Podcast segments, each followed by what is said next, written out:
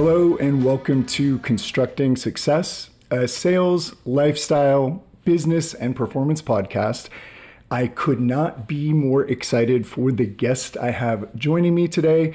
He is, in my opinion, the man, the myth, the legend. He is a founder of two companies currently. But what we're going to dig into today is things haven't always been so smooth, and we're going to deconstruct what it took to get from a college dropout all the way to being in the C suite of these companies and on executive level boards. Without further ado, I would like to introduce you to John Chapman. John, thank you for joining me today. Absolutely, man. Happy to be here. And where uh, where are you currently? Denver, Colorado. Denver, Colorado. And I have to ask because it seems like you are always in a new city or a different country these days. Um, yeah, dude, constantly, constantly on the move. But uh, Denver is headquarters for both organizations right now. Able to work on the road a ton. Got a great team behind me. Uh, but uh, yeah, physically, physical location right now is uh, Denver, Colorado, in a new facility. It's a little sterile at the moment, uh, but just moved into a, a 10,000 square foot warehouse and uh, and slowly building it out um, with the intent that both both organizations will have a footprint in this facility. Okay, and when you say both organizations, that's Liberty Dynamic and SimWorks? Correct. Yeah. Yeah. We're going to be running some manufacturing ops for Liberty Dynamic from this location, but we're also building out a complete prototyping facility, 3D printing uh, capabilities, electronics, CNC machines, uh, something that if I would have had access to when I was starting up a, a company uh, several years ago, would have really pushed it forward. So we're going to be opening up those prototyping um, capabilities to other veteran entrepreneurs that are trying to make physical product and kick it out to the space. Um, and uh, those resources are going to be good for uh, SimWorks as well when it as we start to progress the company further into physical products. Okay, and so we've we've got both companies. I cannot speak as eloquently as you can about them. Take your pick. Which uh, which one do you want to talk about first? Uh, we'll go into the lineage of which one was started first, and that would be Liberty Dynamic, the, the non-lethal company. All right. So tell me, how did you come up with uh, with Liberty Dynamic, and give us a little bit of background. Yeah, absolutely. So background uh, for for why this technology is important uh, stems from my time in the military, specific force reconnaissance. Um, it is uh, non-lethal tools are utilized by military. Um, we are highly trained how to use it, discretion or otherwise, uh, through government surplus. Those same tools are now in the hands of law enforcement, um, good, bad, or indifferent. Uh, they hurt themselves, they hurt civilians, and they also cause millions upon millions of dollars worth of damage to private property which in turn uh, taxpayers like me and you uh, end up uh, settling the, those civil suits. And we took a approach to start in a very niche market to re-engineer uh, all the faults out of a current piece of technology. Hollywood dubs them flashbangs um, but uh, they're noise flash diversion devices. So if you think in, uh, in a hollywood setting you have a hostage situation. So civilians and there's bad guys holding uh, holding these hostages, and the good guys are going to come in. They throw this device into the room, bright light, loud noise. Good guys come in, save the day. That's a flashbang. Um, currently, the current tech has smoke, secondary flammability, um, instability when it comes to uh, the safety mechanics, and so we took um, all of those faults, engineered uh, uh, the faults out to create a true novel approach. So, same physiological parameters, achieves everything that the military grade equipment does, but does not uh, cause that collateral damage. Uh, we have uh, achieved pretty phenomenal uh, market penetration. A multitude of federal teams have adopted, which is a very hard um, nut to crack into. and then also hundreds of Uh, state, local uh, SWAT teams, and this is through uh, word of mouth, and we can we can dive into um, that later. But this is with a minimal marketing budget, but it is designing a product that speaks for itself. Um, so we're not paying for clicks, we're not paying for people to adopt our product. It is a, a good enough product that the first person gets it, like this is fucking awesome. All right, we're to, you know, tell my next guy about it. We're to tell the next guy about it. And, and we've built a grassroots uh, following through, um, just a truly better uh, product for the, the mission at hand. Um, and then we, we have some great transition um, into robotic delivery of non-lethals. And this is a, a lot of fun R&D that we're working on. And this is taking uh, handheld devices, miniaturizing it to be deployed robotically. So if you look at the success rate that has happened in Ukraine with the weaponization of drones on the lethal side, um, we've been uh, really leading the charge and pushing forward uh, uh, with the same initiative initiative on the, on the non-lethal front, and uh, and that's kind of the next evolution into a blue ocean for uh, for Liberty Dynamic. Where where did the idea for this come from? The enabling technology, and this is uh, another uh, thing that I, I really want to unpack at some point during this conversation. The federal government uh, dumps billions and billions of dollars into federal research initiatives um, a lot of those are not taken out of a research lab and commercialized properly. So if you think of the if you think of scientists and researchers, these these are not business people. These are people that just like to research our enabling technology for Liberty was originally developed in a research lab, and it, nothing was ever done with it. It wasn't properly commercialized, and it was just some some brilliant tech. You know, millions of dollars was spent on it, and it, it was just sitting there right for the picking. Um, you know, taking the the enabling technology, repackaging it with the you know insider information that I have when it comes to use cases, allowed us to go out and um, uh, and properly commercialize uh, what was previously. Uh, federally backed research. Uh, fast forward, this was six years ago. Fast forward to present day, there is massive uh, movement within the federal research community. This includes uh, university research, uh, this includes NASA, Sandia, um, Los Alamos, all these federally backed research labs that has tons of patents that they are looking for entrepreneurs to come in take these patents or take this technology and properly commercialize it. If you go to NASA's website right now, you can go through and literally like it's a shopping cart of pre-existing NASA IP that hasn't been properly commercialized that you as an entrepreneur as a business person can uh, strike up a very very reasonable licensing agreement and go out and take that. So oh man I don't have the dollars. I don't have the time. Well there is billions of dollars of great tech that just hasn't been taken out of a research environment um, to to go forward. And um, yeah, we can we can discuss that later. So, so this is new to me. I, I had no understanding of this. So any, so almost anybody can go to one of these websites and find a an opportunity or a plan that wasn't fully executed, and if they have the right uh, business model put together, theoretically they can pick that up and run with it with funding? Uh, with without funding. Without funding. So you as the entrepreneur will have to figure out how to commercialize it. It is here's the enabling technology, here's all the test data, here's the rights to the patents. You go forth and, and figure it out. So you will have to utilize that and under your fund fundraising mechanism. But that also speaks pretty, you know, highly of you. Be like, hey, I'm looking for money. Oh, I have a $15 million IP portfolio that we have licensed at, you know, X, uh, X rate in perpetuity to bring this to market. Here's my business plan. Here's the enabling technology. Give me a couple bucks. I'm going to go at full sprint.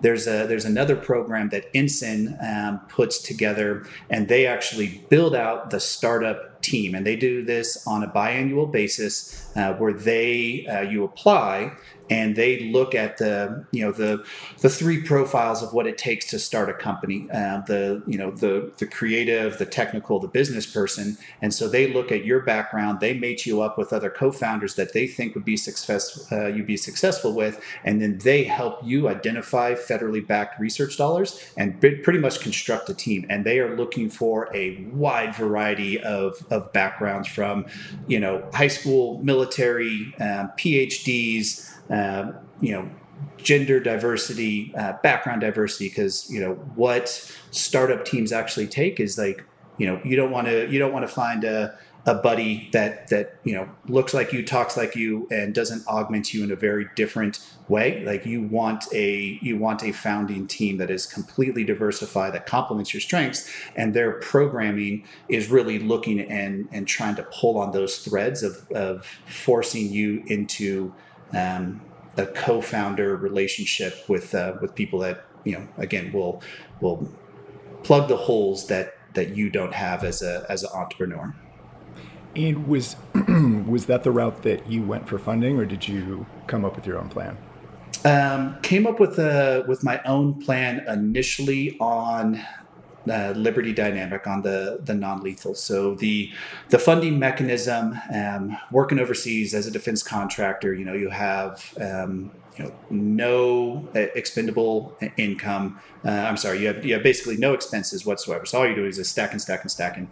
So for me on Liberty, I push the company to a point at MVP. So a minimal viable product that actually had teeth behind it. So self-funded, blood, sweat, and tears, um, and and my own resources before I went out to seek a uh, high net worth individual for um, uh, for an investment into Liberty. So basically, I was able to launch Liberty on a friends and family raise without any subsequent funding. Um, but we had we had uh, federally backed research dollars that actually uh, did perpetuate some other uh, initiatives that we can we can get into those because I have been very successful with the medical company utilizing non-dilutive capital uh, in that manner. Uh, so the both both companies took a little bit of a different path on uh, on funding, but I think with a lot of people, um, you know, it is there. There's all these different antics where you know don't use your own money play with other people's money. I, I, think there's i think there's you know some value in that but to get the the proper terms to get people to to trust in what you're doing um, you know getting getting your idea getting your product getting your uh, services to a to a certain point that you can showcase either technical viability some sort of uh, customer penetration uh, before going asking for money uh, you, you're in a much better position and I want to I want to take a step back and earmark something just so so the listeners understand and so that I understand as well. Um, you said that you had funded it with, uh, or I heard that you had funded it with independent contracting. Yes. What is independent contracting? I had a very fortunate experience in the in the military. Um, I was able to knock out a, a ton of different um, schools that allowed me, when I decided to get out of the military, to jump straight into defense contracting. Uh, historically, with the where I jumped into in defense contracting, um, it was guys with 8, 12, 16 years of special operations background in, in different capacities to, to onboard. Um, but uh, through through networking, uh, through the the rapid succession of schools that I went to in the military, I was able to jump into uh, some pretty excitable and well-paying defense contracting opportunities. Um, that um, that whole experience uh, was about eight and a half, nine years overseas. Uh, this is jumping in between Afghanistan, Iraq, Syria, Turkey uh, was pretty much my my primary um, area of operation.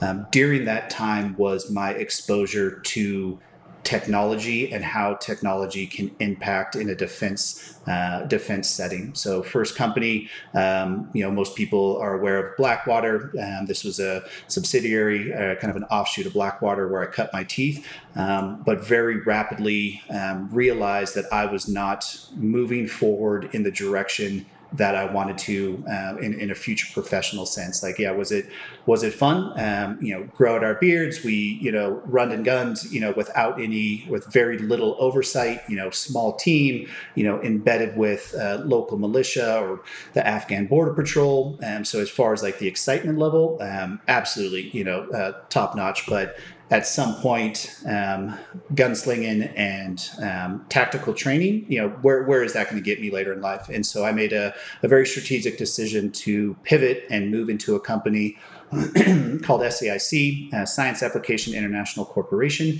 Uh, this organization, you know, it's a, a, multi-billion-dollar company, you know, tens of thousands of employees, but our small business group was responsible for the integration of technology all across the battle space. And so this is uh, combat outposts, forward operating bases, uh, embassies, making sure that the fortify, um, the physical structure of these facilities were properly fortified um, through technology. So whether it is biometrics or cameras or um, anti-tunneling um, barriers on um, barriers on the the ECP or the entry control point. So a wide variety uh, of different technologies all networked together. And the other interesting thing about that particular contract was during the the buildup of Iraq um, and Afghanistan, the government, the U.S. government, was just dumping uh, billions and billions of dollars into uh, pieces of technology that weren't originally designed to work together. And this was this is really good for me to understand at a later point in what I'm doing now. So when you have a single piece of kit that is procured that is not part of a larger ecosystem, um, doesn't have a sustainment package, doesn't have any type of training package, it is just a thing and it was never properly fielded. And we as a government did this over and over again. And so we had billions of dollars of equipment that was never properly fielded never pushed into the field uh, because it wasn't uh, the foresight uh, to make it all work together was never there. So our particular business group took all of this um, existing equipment all of this technology that was originally there figured out how to make it talk to each other. So cameras that weren't supposed to be networked with biometrics that weren't supposed to be networked with ground uh, sensing uh, anti-tunneling or barriers, um, hacked it all together, and then redeployed it. So it was a, a really um, eye-opening experience of of governmental spending and but how you can actually you know make a project come together um, and then ran that for a multitude of years. That was defense contracting money that ultimately i utilized to um, jumpstart uh, my company. And and what was it? So it sounds like it was an an insane learning experience. You were able to travel. From the outside looking in, it sounds like it was an exciting, fun opportunity. Um, what was it, or at what point did you make the decision that I need to get out of this, or I need to make a change? without getting you know too crazy political um, the the last stint was uh, Iraq and Syria. And so I had spent most of my time, and this is a majority of my 20s, um, you know, a, a, lot of my youth was spent in Afghanistan. Um, took a contract um, as we, we as a government turned over um, all of our infrastructure in Iraq uh, back to the government of Iraq um, in a very short amount of time. Um, I don't know if like people recall, you know, ISIS and Daesh. Um, the government of Iraq lost um, a lot of the country back to, to ISIS and, and, and Daesh in a very short, short succession. And so when I moved over to Iraq, we were literally retaking facilities, infrastructure, billions, trillions of dollars of taxpayer money. Um, we're retaking things that we just turned over a few years uh, prior. So just the kind of a, a, defeatist mentality of like, you know, kind of what, what are we doing here? Like, the, like this didn't work two years ago. Now we're, we're redoing the same thing.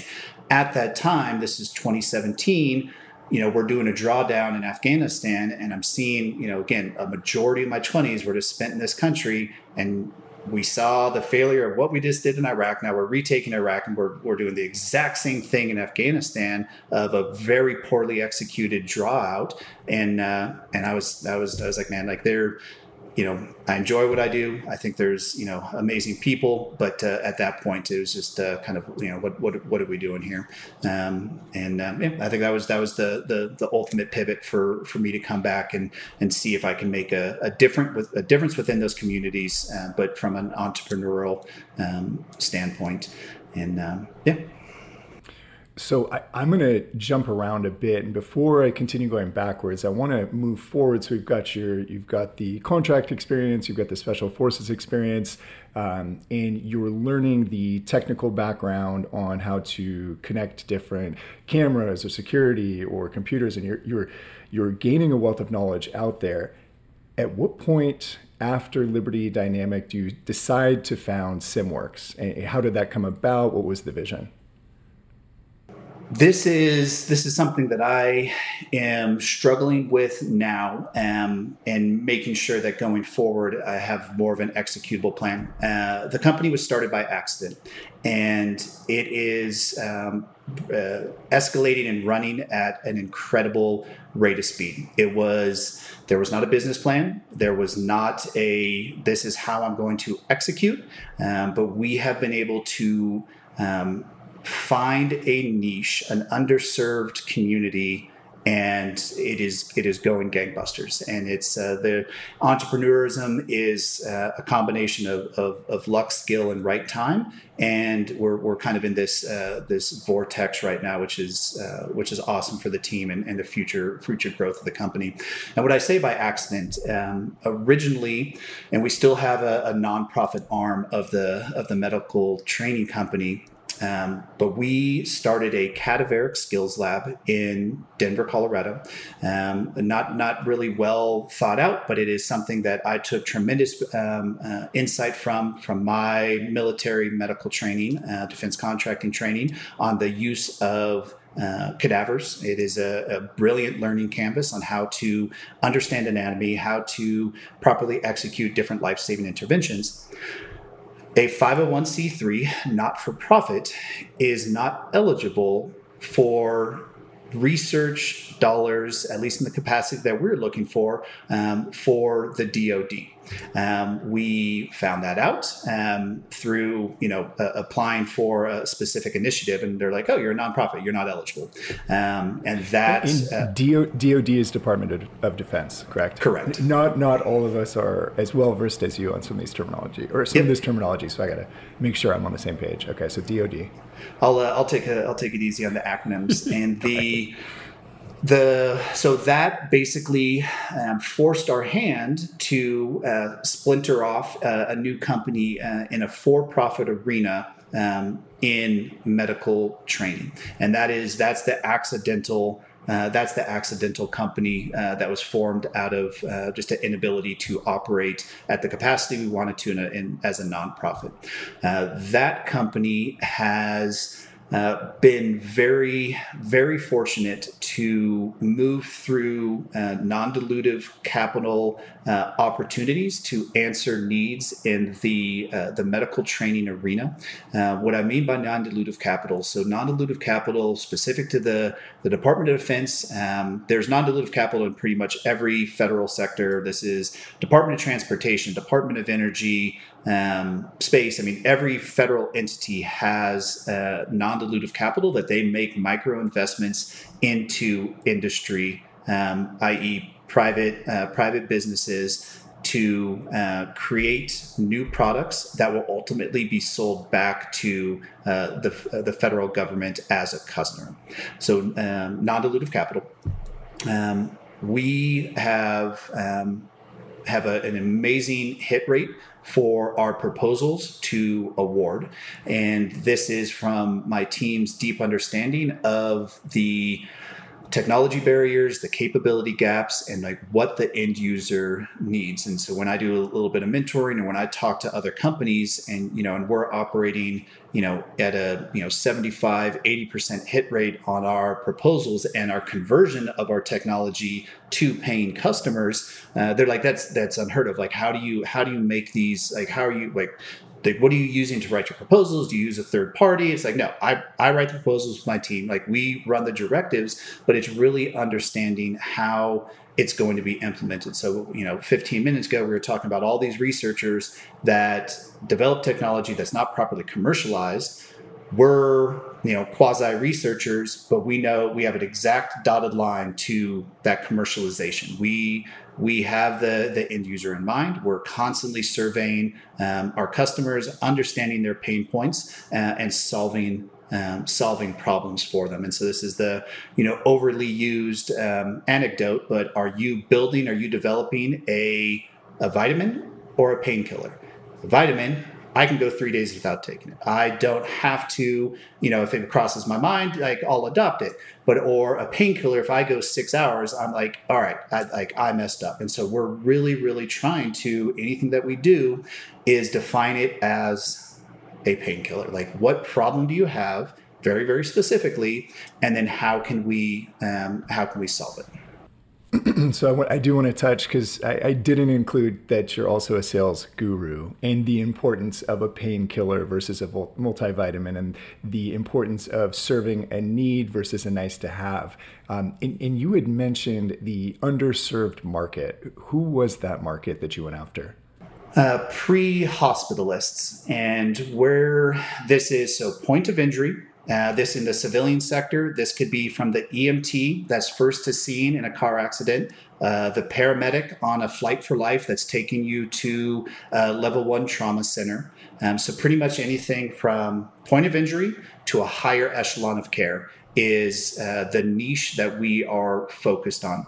A lot of technology companies, you know, you look at the ED or the emergency department or the ER or the ICU, you know, uh, physicians, uh, senior clinicians, uh, big scale hospitals. Um, yeah, there's a ton of money there. Uh, there's a there's a there's a lot to be to be said about operating in that space. Um, however, that's a lot more crowded space. Um, there is um, a lot of different uh, funded, well-funded companies that, that that's where they target. Um, our uh, well-defined market segment is something that I'm trying to be hyper hyper focused on. Um, you know, do do this right. Um, service this particular niche or this particular customer base, and then expand from there. So you have the civilian sector, EMTs, uh, paramedics, and then you know on the Department of Defense side, uh, this is combat medics, um, any type of austere uh, medicine uh, that you do not have access to a physician. Uh, you might not be able to get a, a patient, a casualty to a field hospital in, uh, in a certain amount of time. And then we start kind of expanding um, out from that. And you look at Doctors Without Borders, USA, rural medicine, um, all these different um, uh, communities that have moderately skilled um, medical personnel, uh, but not with a full suite of technologies or uh, a, a, specialist that um, can come in and, and, and, save the day. So making making sure that those um, communities are uh, properly trained, and then uh, this next big push is um, are what we're, we're currently um, really, really pushing forward on is pulling in machine learning, um, artificial intelligence to augment those individuals, um, offload some of their cognitive burden, and provide the right information at the right time for the highest level of patient survivability. And, uh, and, and we have been working on this uh, for about a year, and the the latest hype cycle of artificial intelligence and it has been really really advantageous for us because before people are just like oh what is this ai thing? Or what does this mean? And now you know being able to talk with you know whether it's a senior physician or senior military personnel like they now have a general sense of what AI augmentation can bring to the table, whether you're playing with ChatGPT or Midjourney or DALL-E, you know, all these different things. There's like so many people now have a much better understanding. It's been a, a very lucrative environment for us to uh, pour just massive gasoline um, on this research initiative. Um, but again, constrained to the um, that niche market.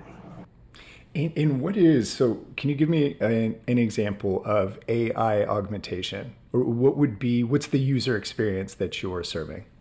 Uh, absolutely. So, our first wave is not even necessarily um, AI.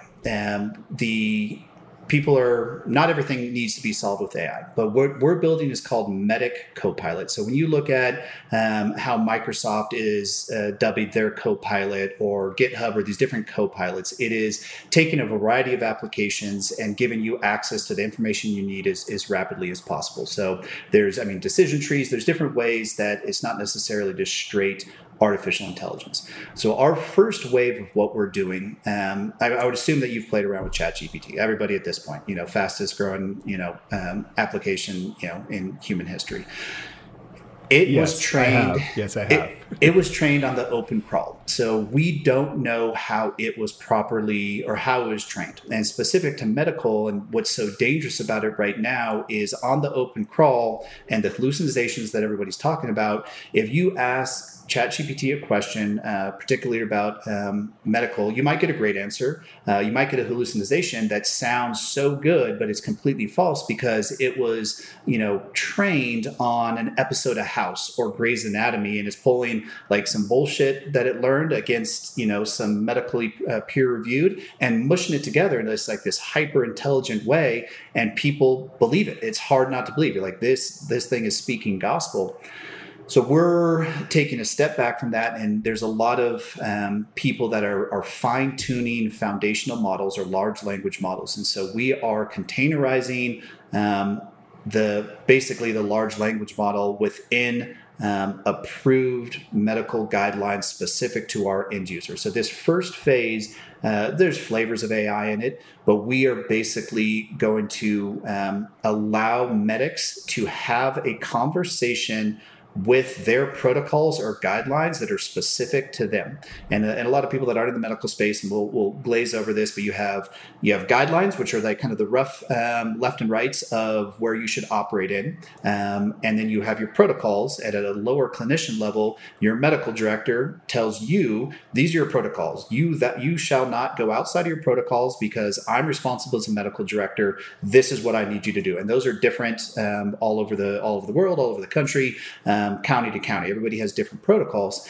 And so we are allowing that end user medic to, um, through a conversational tone, have a have a conversation with their protocols that are assigned to them. So, in a given circumstance, with I have this type of injury or these multiple injuries or um, you know these unknowns that I have, being able to rapidly um, query the information that's specific to you. So, augmenting you with the information that's relevant to you that you can trust. Um, that is um, that's our, our first uh, step in where a lot of people are, are talking about this is explainable AI. So you have ChatGPT, that's a black box. I don't know the information of how it got presented to me.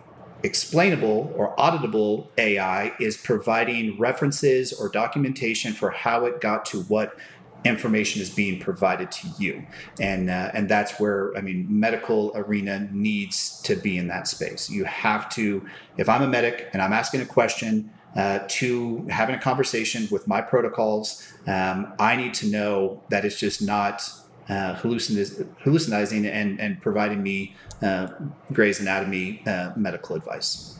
Mm-hmm. And so, so thank you for the download on that. This serves a ton of information for me to better understand exactly uh, what it is you're developing because we talk about it in light, but I now I have a better grasp on the market you were serving.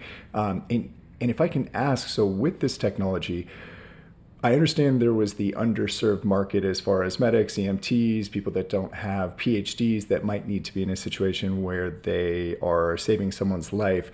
What was the original end user, or, or where did you go where they initially said, We need this here? My, my assumption is it was military, but I'll, I'll, let you let you tell me how that started.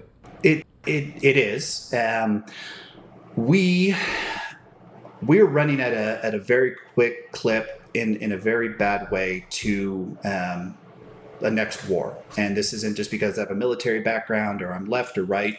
Um, the, the, there's a lot of indications that we're, we're, we're in a, a head on sprint to uh, what the military is calling uh, LSCO or large scale combat operations. Um, and this is with a peer or near peer competitor. Um, you know, for the last 20 years, um, when I was in where I did all my defense contracting, um, it was not a peer or not a near peer. Uh, we owned the skies, we owned the roads, kind of. Um, but why that's applicable to medicine. So if I if my team had a casualty or an injury, um, the prior medical protocols uh, were taught to keep somebody alive for 60 minutes. So my depth of knowledge only had to satisfy 60 minutes of keeping somebody alive. That stop a bleed, establish an airway, package up because I'm calling to my higher command and they're sending a helicopter, or we have uh, MRAP or a, you know um, some sort of vehicle to get that person back to a higher echelon of care. You know, 60 minutes. You know, dust off my hands. You know that casualty is in someone else's problem. In a LSCO or a large scale combat operation, uh, we, I say we very loosely, the DoD is pontificating that we will no longer have air superiority. Um, air superiority is very advantageous to getting uh, casualties off the X and to a higher echelon of care. Um, you know, and the same can be said about routes and on the ground. So now that 60 minutes, that for the last 20 years, that is what we have taught has now been extended to 72 hours. So one hour, 72 hours, 60 minutes, three days. So the, the depth of knowledge that that same 18 year old kid or 26 year old senior leader uh, medic has to know has been amplified tremendously. So if you think from a civilian setting, like how many people you see in if you're severely injured in 72 hours from the EMT through the trauma physician through an ICU nurse, you know, yada yada. Like you're you're going through the gamut of 72 hours. How do you do that in a pre-hospital setting with the same people with limited resources in a combat environment? It's very very difficult. And so the this new 72 hour window is is what we're actively trying to solve. So during that LSCO uh, environment where, you know, it is um, you know, if we have multiple casualties, multiple injuries, limited resources, how do you offload the cognitive burden to a medic that has been up for three days, um, that they're not making mistakes, that having a proverbial angel on your shoulder that is able to fact check you, hip check you, um, be able to provide some support in those environments to make those make those tough decisions. Um, telemedicine has come a long way. So basically, phone a friend like, "Hey doc, I'm in a shit sandwich. Like, what do I do?" Um, again, a peer and near peer threat. Uh, we are suggesting that we're going to be in a cyber degraded environment, meaning you you don't have that phone a friend. Um, and then for us, the applicability to Doctors Without Borders or USAID, you know, if you're in the heart of the Sierra, or you're in Djibouti, or you're in different locations where you might not have the ability to reach back out and ask for telemedicine support, uh, whatever you have with you is, is the, the resources that you have. And then if you, there's a recent uh, um, release from the WHO, by 2030, uh, they are, this is worldwide, um, they are um, hypothesizing or, you know, predicting that we're going to be in a personnel shortage for healthcare um, at a 10 million deficit. That's a lot of people um, that we're not going to have access to in a healthcare setting. And this is from the retention rate, new people going into healthcare, um, different populations uh, rising and gaining, uh, baby boomers, like, like this, the need for this many more healthcare professionals is a massive deficit. Um, so augmenting the people um, that we have now. And if you, if you kind of zoom out, um, you know, if you when it starts going into more clinical settings, you have a specialist for every single different thing. You know, my uh, um, stepfather, uh, lung cancer, and you know, just for him to go through from initial diagnosis to second opinion, through the whole gamut of like to treatment. I mean, I don't, I don't, even know how many people that, that he saw 15, 16, like all these different specialists, all these different opinions um, that, you know, there's going to be a movement for a more generalized approach to medicine uh, and then augmented with the an AI specialist to help you um, um, help you as a physician without the need to have um, specialist in every single discipline because it's not realistic to have a single physician expected to know to, to know all this. I mean, your, your brain your brain can't can't take that in. Of course. And, and so I, I, promise I didn't set this up this way. I didn't set you up for a trap. Um, I, I need to. I need to walk through some steps here, and this is where this will fall into the sales side of things because what you did in this situation, what you were able to uncover, was you found the pain, you found a compelling reason to come up with a solution, and that compelling reason is a we need to save lives, and the quantification, if you will, or the scale that needed to happen was they needed to be able to keep someone that has been seriously injured alive for 72 hours, which is a 72x. So we've got the gap and we've got the compelling reason. The urgency is as soon as possible, and this is government funding should you have the correct solution. What was the solution? So I hear um, augmented AI, and I hear cadavers. What is the solution that has been put in place to help um, these first responders, these EMTs, these uh, people out in the field in the military? what has been put in place for them to be able to 72x their knowledge or their capabilities of uh, keeping someone alive?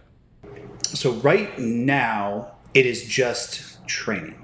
Okay. We are either supporting um, tier one training elements or conducting the training ourselves. That insight is what is allowing us to uh, rapidly iterate and develop it, develop our technology solution. So the technology is still in R and D, um, getting closer and closer to beta. Um, the training aspect for us as an organization is very very unique there's a lot of technology companies that operate in a silo they're in their cubicles um, they're working from home you know whatever it is that they're not interfacing with the customer. They're not out there grinding they're not out there talking. Uh, the fact that we have long-standing relationships with all the communities that that we've been talking about in a training capacity allows us to really really unpack what we need to to build. What's also unique about us is since we've developed um, this this community of giving and training uh, when we go to commercialize our product we go back to the same people that gave me the inspiration the same people that have the technology uh, barrier or they need they needed this solution and i turn right back around and be like, hey, you know, beta customers, lighthouse customers, early, early evangelists, early adopters, uh, remember that problem that you said? Here's a solution for it. Um, and that, you know, can be extrapolated to, to a lot of different um, uh, business principles where we are developing relationships, we're providing value, we're giving, uh, we're making an impact immediately on what they need now. And then when we go to monetize and sell uh, our services or sell our technology, um, those relationships are already there. We already have a founded level of trust um, just from already working with them, but then also, you, you know, you're not a, a snake uh, oil salesman. Like you're coming in with um, exactly what what they need. Mm-hmm you coming in with the correct solution based off what they've expressed the needs for. Exactly. Um, and this, so this is the last piece, or at least for this portion that I'm going to touch on SimWorks. So you've got the solution and you get it out to the military first, correct? Yes. Yeah. Okay.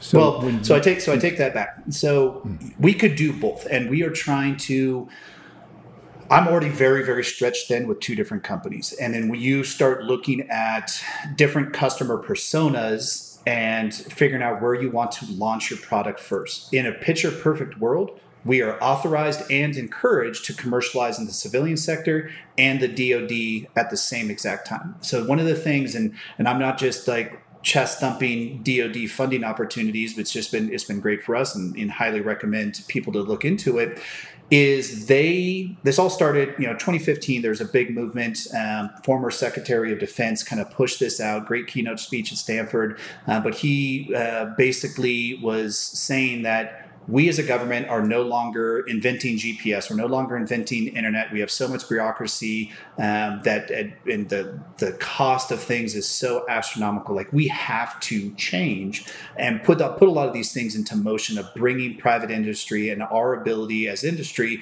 to innovate and run at a much faster clip at a much lower uh, at a much lower rate. And one of those pieces was all right, Lockheed, Boeing, Raytheon, n- name one of the juggernaut uh, companies, like, we're not going to give you a billion dollars for this specific thing. We're going to take that billion dollars and chop it up to a thousand uh, startups or a thousand um, industry partners and make all these little micro investments. Um, some of them are going to flop, some of them are going to be great.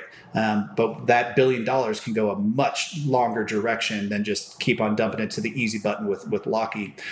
With that, the government is also saying we don't want to create the next Lockheed or Raytheon that is completely reliant upon the tit of the DoD. We want you to commercialize this technology that we help you develop, make money to substantiate and sustain yourself because we don't want you industry to be completely reliant on us because we might not need your solution for a year or we don't want you to charge us 10x what it should be because you need to pay for all your expenses just off of DoD money.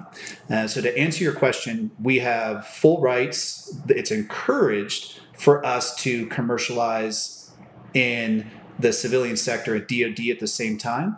It is it is just now like you know when this comes to all the different types of principles of how you roll out um, and how you launch a, a software company and um, you know keeping keeping the the constraints on it uh, initially you know as as you get prepared to to fully scale and, and making sure that you solve one customer's need um, before before really pushing it far out. Sorry, it, uh, it cut out there. What was the last thing you said? It, there was a lapse in the internet. Um, yeah, so basically, just uh, making sure that we, you know, satisfy, you know, our first our first launch um, with with our specific DoD customer before we um, start going to civilian medicine. Okay, okay. So so I'm going to take. I'm going to do a rewind, and we're going to go back in time. So I I wanted to I wanted the listeners to hear you speak, and I wanted them to hear how eloquently you speak about the technology. You've got acronyms. You don't use any ums. There's no ends. There's no buts. You're so confident in what you're carrying. Um, and, and I'm going to pull this story out of you. I know the story, and we're going to play around with this a little bit. Uh, but for a listener that they can't see you and is just hearing this go getter, smart dude. I, I, wish they could see you. So John is this tall, good-looking, charismatic, amazing dude. And if you were to rewind, can can you remind me? Were you the valedictorian in high school? What was no, number no. one or number two in your class? No, no, didn't didn't carry didn't carry that title. And did you uh, after high school? Did you have any honors awards, anything like that? Uh, not to speak of, no. Okay. Did you pass high school with flying colors, or was it more like you ba- made it by by the skin on your teeth? Uh, some somewhere in between. Okay. And so you fast forward, you jump from high school and you go to, we don't need to use any university names unless you feel like talking about it, but you find yourself at your first college. And uh, can, you, can you give me a little bit of background of how that goes for you? Uh, yeah, absolutely. So there was there's people that want to go to college. They want to perpetuate their um, their growth mindset or acquisition of knowledge um, was not um, was not on my agenda at that point in time. Uh, I chose a school um, for the social activities and my friends that went there, and that was pretty much my north guiding star for college at that point in time. Did I have an appetite for um, going to class? Absolutely not. Um, did I excel? 100% not. It was it was not the right choice for me at that point in time. It was uh, the community I feel like we grew up in. That was just the expected next step. Uh, military was never talked about as an option. Trade schools weren't talked about as an option. It was collegiate athlete. Frowned upon. Frowned, Frowned upon. upon yeah, with, with, yes. without question. And we you know, yes. grew up in an environment where they take away home ec. They I, I, can't even remember. I feel like they took away metal shop and wood shop and they like did. all these different hands-on trades. Like, they did. Like it's terrible. Like that's absolutely atrocious. Yeah.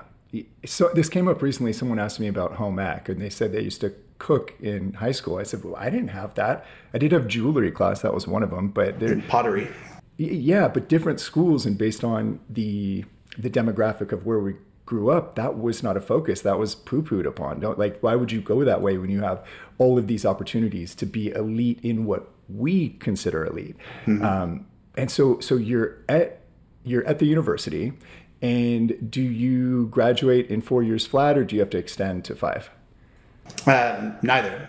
Yeah. So one uh, one university was uh, um, didn't uh, didn't satisfy it. So I'm I'm very I am good about trying to make change, whether it's good, bad, or indifferent. There's something initially in me that identified a need for a change. I have now, as later in life, like acknowledge what that is or what that that nagging, um, you know, uh, sleepless nights or, or the little bit of anxiety of, of, like, okay, let's acknowledge it. What are you doing that now needs to pivot? I, at, you know, at an earlier age was too immature to recognize what those were, hadn't been coached properly. But, uh, but yeah, so pivoted from the first university um, to another university. Uh, at, at, how long? How long did you take before you made the pivot? Year and and why? A half. Year and a half. Okay. Uh, at that point in time, um, hospitality was you know trying to find some sort of, of you know what what will be interesting to me. Okay. I, hey i like restaurants. I like going to clubs. I like staying in yeah. hotels. Like hosp- yeah. hospitality sounds great. Sounds fun. Yeah. Yeah. Now what what better place for a 20 year old kid to go to uh, hospitality school than unlv in las vegas? And uh, and that was that was an experience that has defined uh, the rest of my life with with without question. I mean, it was defined in a sense that it put me on a trajectory that has shaped the rest of my life. In, and if you're okay with it, um, we can edit anything out. But um, this is I, have been hearing this more so uh, more so lately. But I've been hearing the statement or phrase, "This is not happening to you when something is going wrong. This is happening for you." And in this situation, it absolutely changed the trajectory of your life in the most positive way. Um, but do you feel comfortable sharing about what made that jump and what made you leave UNLV and led to the, I would say, hitting rock bottom and making the most radical change that you've made in your life? Yeah, uh, uh, uh certain aspects of it I'm, I'm comfortable to share. Um, yeah, so getting getting into UNLV, going to Vegas, um, rapidly understood, you know, whether it was working at a restaurant, um, did some things at a hotel, uh, that that is not the arena that I wanted to be in. Being on the the the servant side versus the recipient side um, was like, all right, all right, that was that was that was a bad mistake. But hey, I'm already in Vegas, um, living with friends. Um, like, like you know, let's let's make the let's make the best of this experience as possible. And as a as a 20 year old kid and you're in the service industry um, everything in vegas becomes free. You know you know vip hosts and bartenders and bouncers. And so you all of a sudden with very very limited resources um, can uh, act like a king in Vegas. So brilliant, brilliant experience. Um, during that time, um, I am call it luck or you know decent with numbers. Um, really started um, getting heavy into gambling and the the the notion of money at that point became uh, comical in the sense that I had no uh, appreciation for it. I mean, we are having, I was having, you know, $10,000, $20,000, $70,000 swings in a single night as a, as a 21 year old kid. You know, my player's card, I'm sure it's expired, obviously, is, is still under my fake, it's still under my fake ID's name. Like we, we were pushing at such a radical, um, op tempo. And then when you are 20 years old. Vegas is basically free at that point, and now you have just a massive amount of disposable income. You start flexing that and making different decisions that get you into different circles uh, that that ultimately um, led to me being in a very uncomfortable situation that I didn't know how to uh, handle myself. And that was a feeling that I never wanted to experience again. Um, long winded, um, was held against my will in an environment that I could not uh, escape from uh, at that point. and, um, you know, different sequences of events happened that that was ultimately uh, ultimately let go, and um, but that resonated uh, that resonated with me. That was a incredibly incredibly um, low point in um, you know what I was doing, um, how I felt um, completely de- demasculated um, in this type of situation. that uh, something needed to something needed to change. that was that was not it for that story. Um, so I ended up going um, out to a, a family's friend uh, cottage to um, just kind of uh, escape from that feeling. And I was still on a destructive path. Um, you know, at this point, I'm still young. I still should be respecting the the rules that were set forth to me um, by the the family friends uh, whose whose house I was staying at. Um, and it was just a it was just a complete disregard or or lack of, of care of, of people telling me what to do. And um, and and let them down very very hard. Um, and that combination of about a, a, three and a half month stint uh, is what um, made me acknowledge that I that I needed to pivot. And without um, telling friends, um, without telling family, um, enlisted uh, into the infantry of the Marines. And that was probably an answer to still being in a destructive path um, because at this, this is 2008, 2009, you know, the um, Afghan war or Afghanistan war is, is still in full uptick. Um, and, you know, joining the infantry in America's fighting force, like I was, I was ready to, um, you know, I was ready to go, you know, die or otherwise. Like I was, I was just, I was at a full, full sprint. So even, even my decision to join the military was slightly selfish, not altruistic that I'm going to go and, and support um, support my country.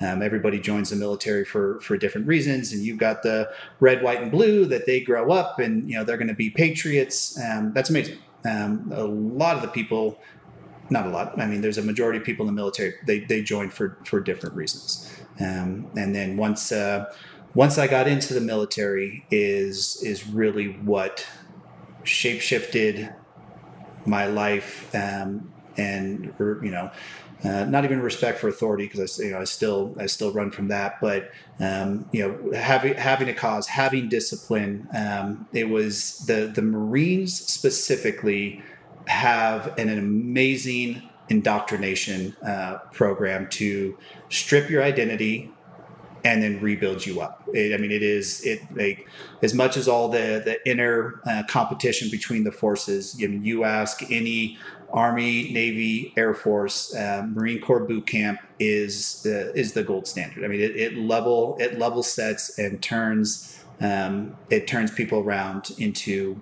uh, a, a, new person. And there's obviously shitheads that that come out of the the military and the Marines and, and whatnot, but um, for the most part, the um, that rebuilding of routine and discipline and physical fitness, all those type of things are, are what truly has, has made a, a foundational pivot um, for me and, and has gotten me to where I am now.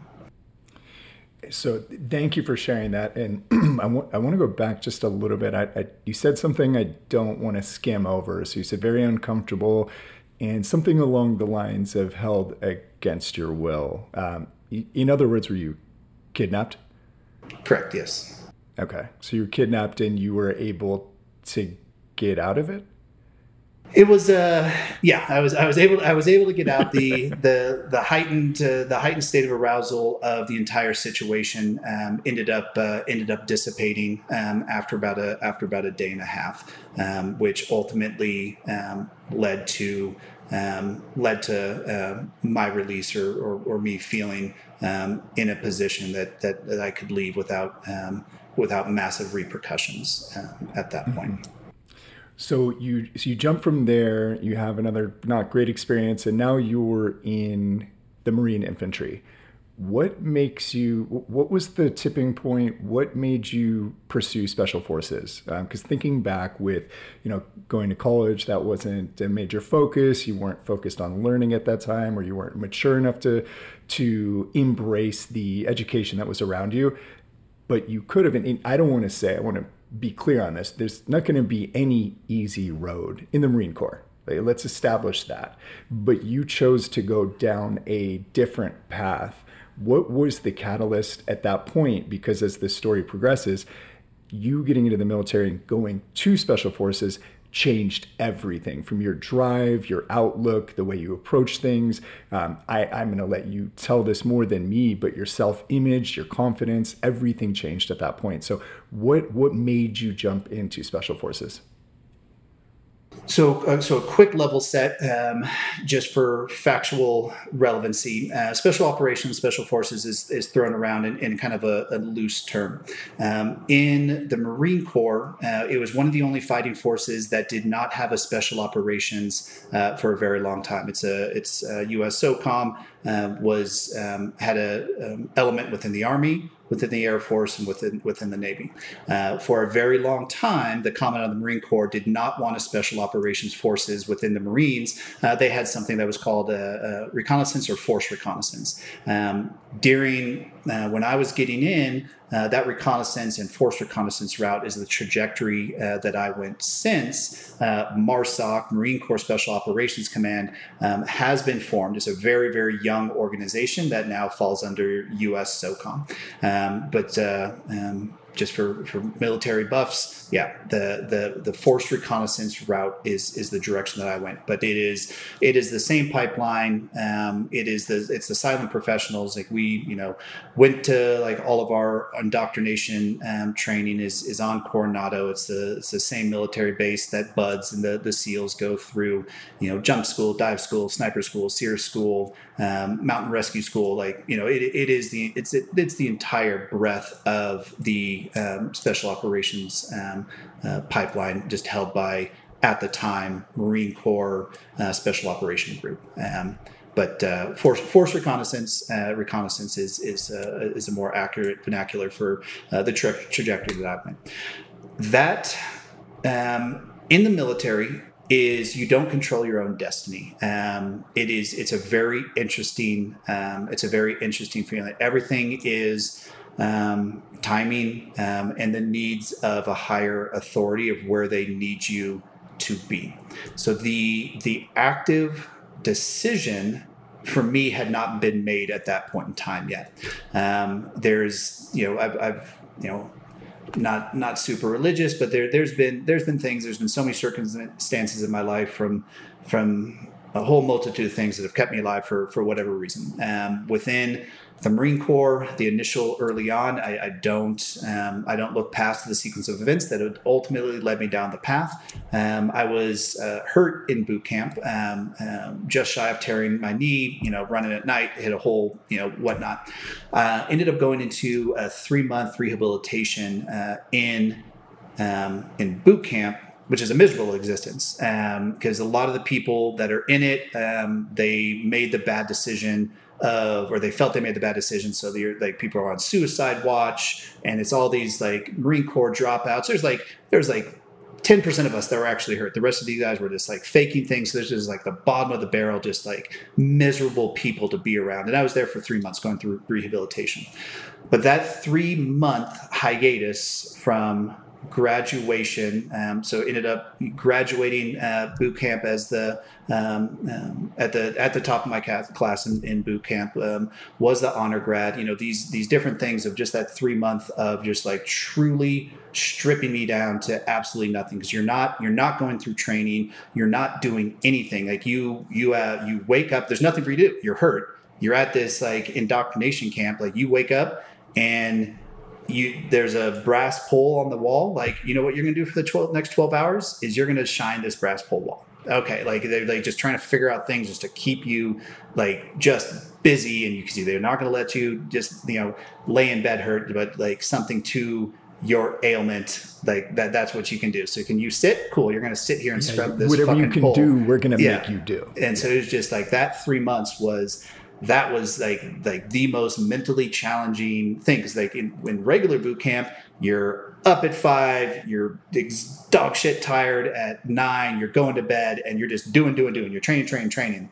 Now take all that away and you're just like you're, you're just in this existence and staying up at night because you you get assigned a buddy that is trying to commit suicide just a very odd odd experience. But that that three month hiatus if I would have graduated on time, like who who knows what deployment I would have caught, what opportunities, what schools. Um, there's just you know to replicate a military trajectory, especially early on, is just very very hard. Um, so I say that where when I got out of medical rehabilitation, uh, got to a new platoon, you know, graduated as um, uh, as a class leader. At that time, uh, the reconnaissance community uh, was taking people um, basically directly out of uh, boot camp, making sure they went to the School of Infantry, and then after the School of Infantry, taking them and starting a pipeline into the reconnaissance community. Three months prior, like that, that wasn't even that wasn't even an option. Uh, wasn't even on your. Oh, oh it wasn't a. It wasn't well, an option at it wasn't all. Even, it wasn't even a thing. And wow. so now oh, we're, we're we're the first group of students that can go from boot camp, can go to the School of Infantry, and then can go straight to uh, training for reconnaissance. Um, and so now you have all these old hats, these guys that had to spend four years in an infantry battalion or cut their teeth elsewhere, um, looking down on us because they're like, all right, you, you guys haven't you guys haven't earned to be here. Like, what the fuck have you done? You haven't caught in deployment, and now you're just like your your hands are being held and walking you to um, you know walking you to our community that, that that we hold very very closely. So we came into uh, came into a community um, as as like already a low man on the um, on the spectrum, but then even more resentment because uh, they felt like we didn't uh, um, deserve to be there. So now you're in this perpetual state of of um, fighting for your right to be there to earn the respect of, of these dudes that have had multiple pumps to Iraq, you know, in an infantry battalion before they had the uh, privilege of, of getting to go to a higher echelon of care. Uh, but so that standard of what these dudes held us to was elite athlete. Like they like their expectation because we broke into their community like at that point undeservedly um, was that was the that was the reckoning that was the um, okay like this is how if these guys are going to respect us if these guys are going to you know take us into their fold um, like we like you know i've got to i've got to get um at like next next level when it comes to anything and everything that that i do from physical fitness to shooting to how i put pack my rucksack to i mean like i mean everything was um, uh, meticulous because those um, that that bar had been set so high. So you were forced into elite level performance just to make it because of this uh, three month delay, you're up against, or at least the bar was set to game ready, experienced athletes, and you're coming in just entering as a newbie trying to figure things out. Correct. Yeah. So, so there's there's two things that you said, and it. Uh, I just want to make sure that I'm understanding this correctly. So, had you not gotten hurt, this opportunity for force reconnaissance would not have been there for you. It would. It would not have. I would have went with the traditional School of Infantry, and then most likely caught a immediate deployment um, as a low level um, infantryman uh, in the Marines. So blessing in disguise and coming right after what I would um, what I would assume is a torturous experience, and that torturous experience is when you went into the um, what did you call it? The the medic camp when you were injured. Where did they have you? Uh, there's yeah, medical rehabil- rehabilitation platoon. So you're forced into being with how many guys would be in a situation like that? Um, in our particular platoon, I think there was 20 of us, um, with a fraction being actually hurt, and then the rest right. faking the funk to try to get out of boot camp because it was a bad decision. Okay, so you're isolated, and, and this goes into you know we are the five people we surround ourselves with. So you're mm-hmm. locked down for three months and your daily task, you've just made this decision to go to the military, you get hurt, your inputs around you, or the overall energy, if you will, is suicidal, depression, fuck this, I don't want to be here. And what you get to look forward to as a um, as as someone that's new in the military is shine this pole for 12 hours. And that's what it was like for the first 90 days correct? Yeah. Yeah. How did you keep your shit together this has been. I, I would have been. I would have been out of my fucking mind had I made that decision and been trapped there. That would have been like going to prison. It. This is. This has been a something that is just you know held true and there's things that i'm looking at like later in life on on if i need to change this um, you know we joke around dumb enough not to quit it, it is this it is a, a stubbornness to persevere that has allowed me to get through so many different phases and chapters seasons of my life. And it is it is that. I mean it's it, it is purely just grit. Um, I, you know, I felt like I've been, I've been kicked in the teeth and been able to keep on going. And this is just that one more season of that, and uh, the ability to to not quit or not accept quitting um, is is something that just it, it, needed. I needed to I needed to fully um, fully embrace that, and I think you know, a it just wasn't it wasn't an option. You know, there's also the the like I had I had such a destructive path leading up to it. You know, if I would have jumped on the same bandwagon as you know the depressed dudes or um, suicidal dudes, like you know, also what am I what am I going back to? Like I I need I you know I need to suck this up. I need to get um, onto the next uh, to the next evolution. Um, but now you know after that I mean, fuck, you can do you can do anything.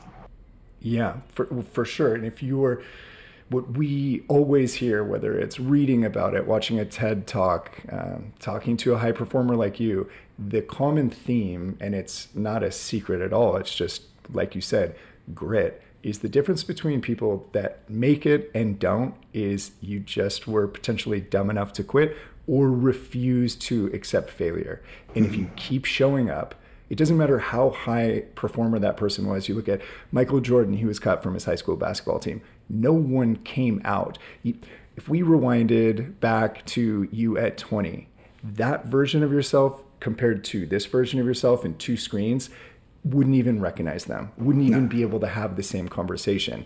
And it's you showing up day in, day out with an open mind, ready to learn, ready to take failure, or not failure, ready to learn should you make a misstep and always looking to pivot with at least, at the very least, a positive outlook that if I keep showing up, they can't crush me. And I would, I would very much attribute that, attribute that for you. And you can tell me if I'm wrong, but to them, to them being the Marines, stripping you down and then rebuilding you back up, but into something that is now unbreakable no matter what. Like, unless you are dead, you will keep going. Yeah, no, hundred percent. I mean, what very, very well said. And and the other, the other thing with with that is, you know, with with school and with the the military, at least for me, people, you know, especially with higher level education, like you need to you need to know how to learn. You need to know how to uh, accumulate knowledge and utilize that knowledge in a certain capacity. And, and I found that in the, the military. I'm sure people find that at, at university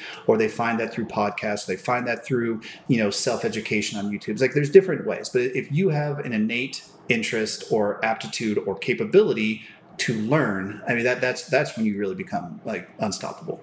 And that's where with me in the in the military again going back to this this unchosen path is my ability to and desire for learning and the ability to excel once i found something i was super interested in or was good at uh, that's that's that took off. And good bad or indifferent for me I would go to a school, uh, one of the special operation group school, whether it's dive school or jump school or sniper school, like what I mentioned before, uh, come out of the top of a class and leadership were like, like okay, like you're physically capable, you're mentally capable. Here's the next school, and here's the next school, and here's the next school. And so for um, you know the next several years, all I did was was go to school. Um, to uh, obtain this knowledge and this became this like just amazing thing of what of what you can obtain and learn uh, in a hyper condensed amount of time. And the military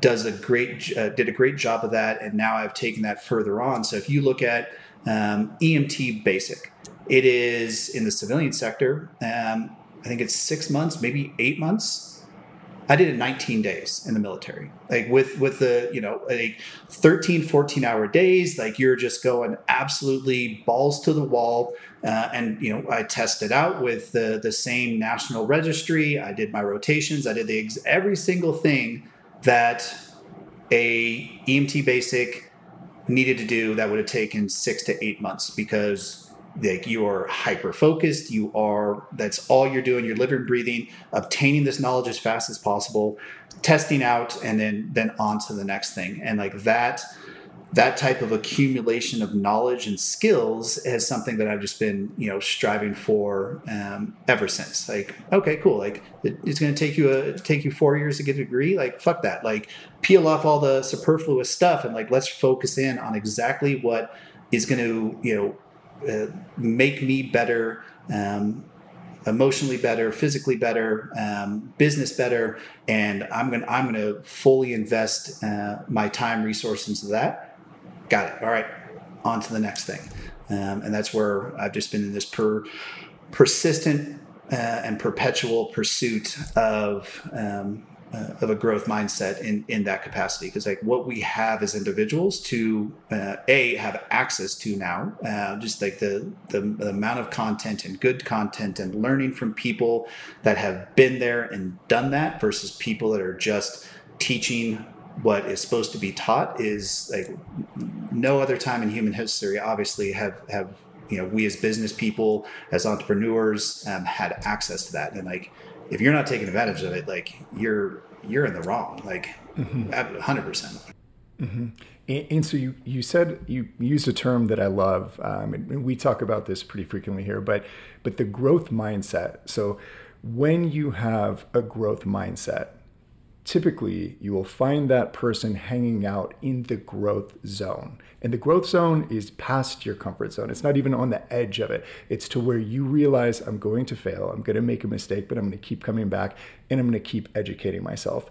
Would you say, so based on your prior history to where you're at now or what clicked for you in the military, and this is this is my little shit on at least the US education system is you take an 8-year-old that doesn't want to sit through this class and doesn't want to do algebra or whatever it is, and they keep staring out the window because it's a sunny day, and you load them up with Ritalin and put them in special uh, needs classes, or you say they're unfocused, they're distraction.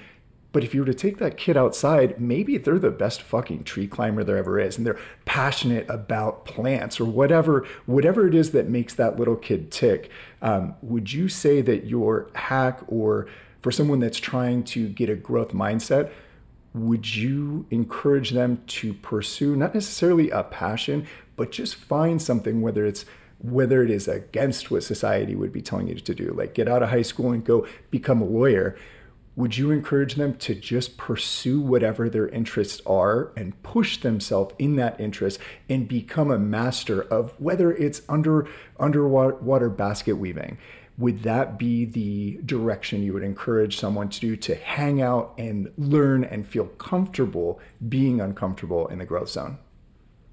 Um, maybe. I, th- I think that you you hit on a couple different points there, and like hard things suck, and passion and interest um, sometimes or could lead you to softer, gentler things, and I, I, I don't have a, a, super firm belief on this, but you know, when you have you have some entrepreneurs or some business people that do your passion and money will follow. And if you have purpose and you have passion, like that's all you need.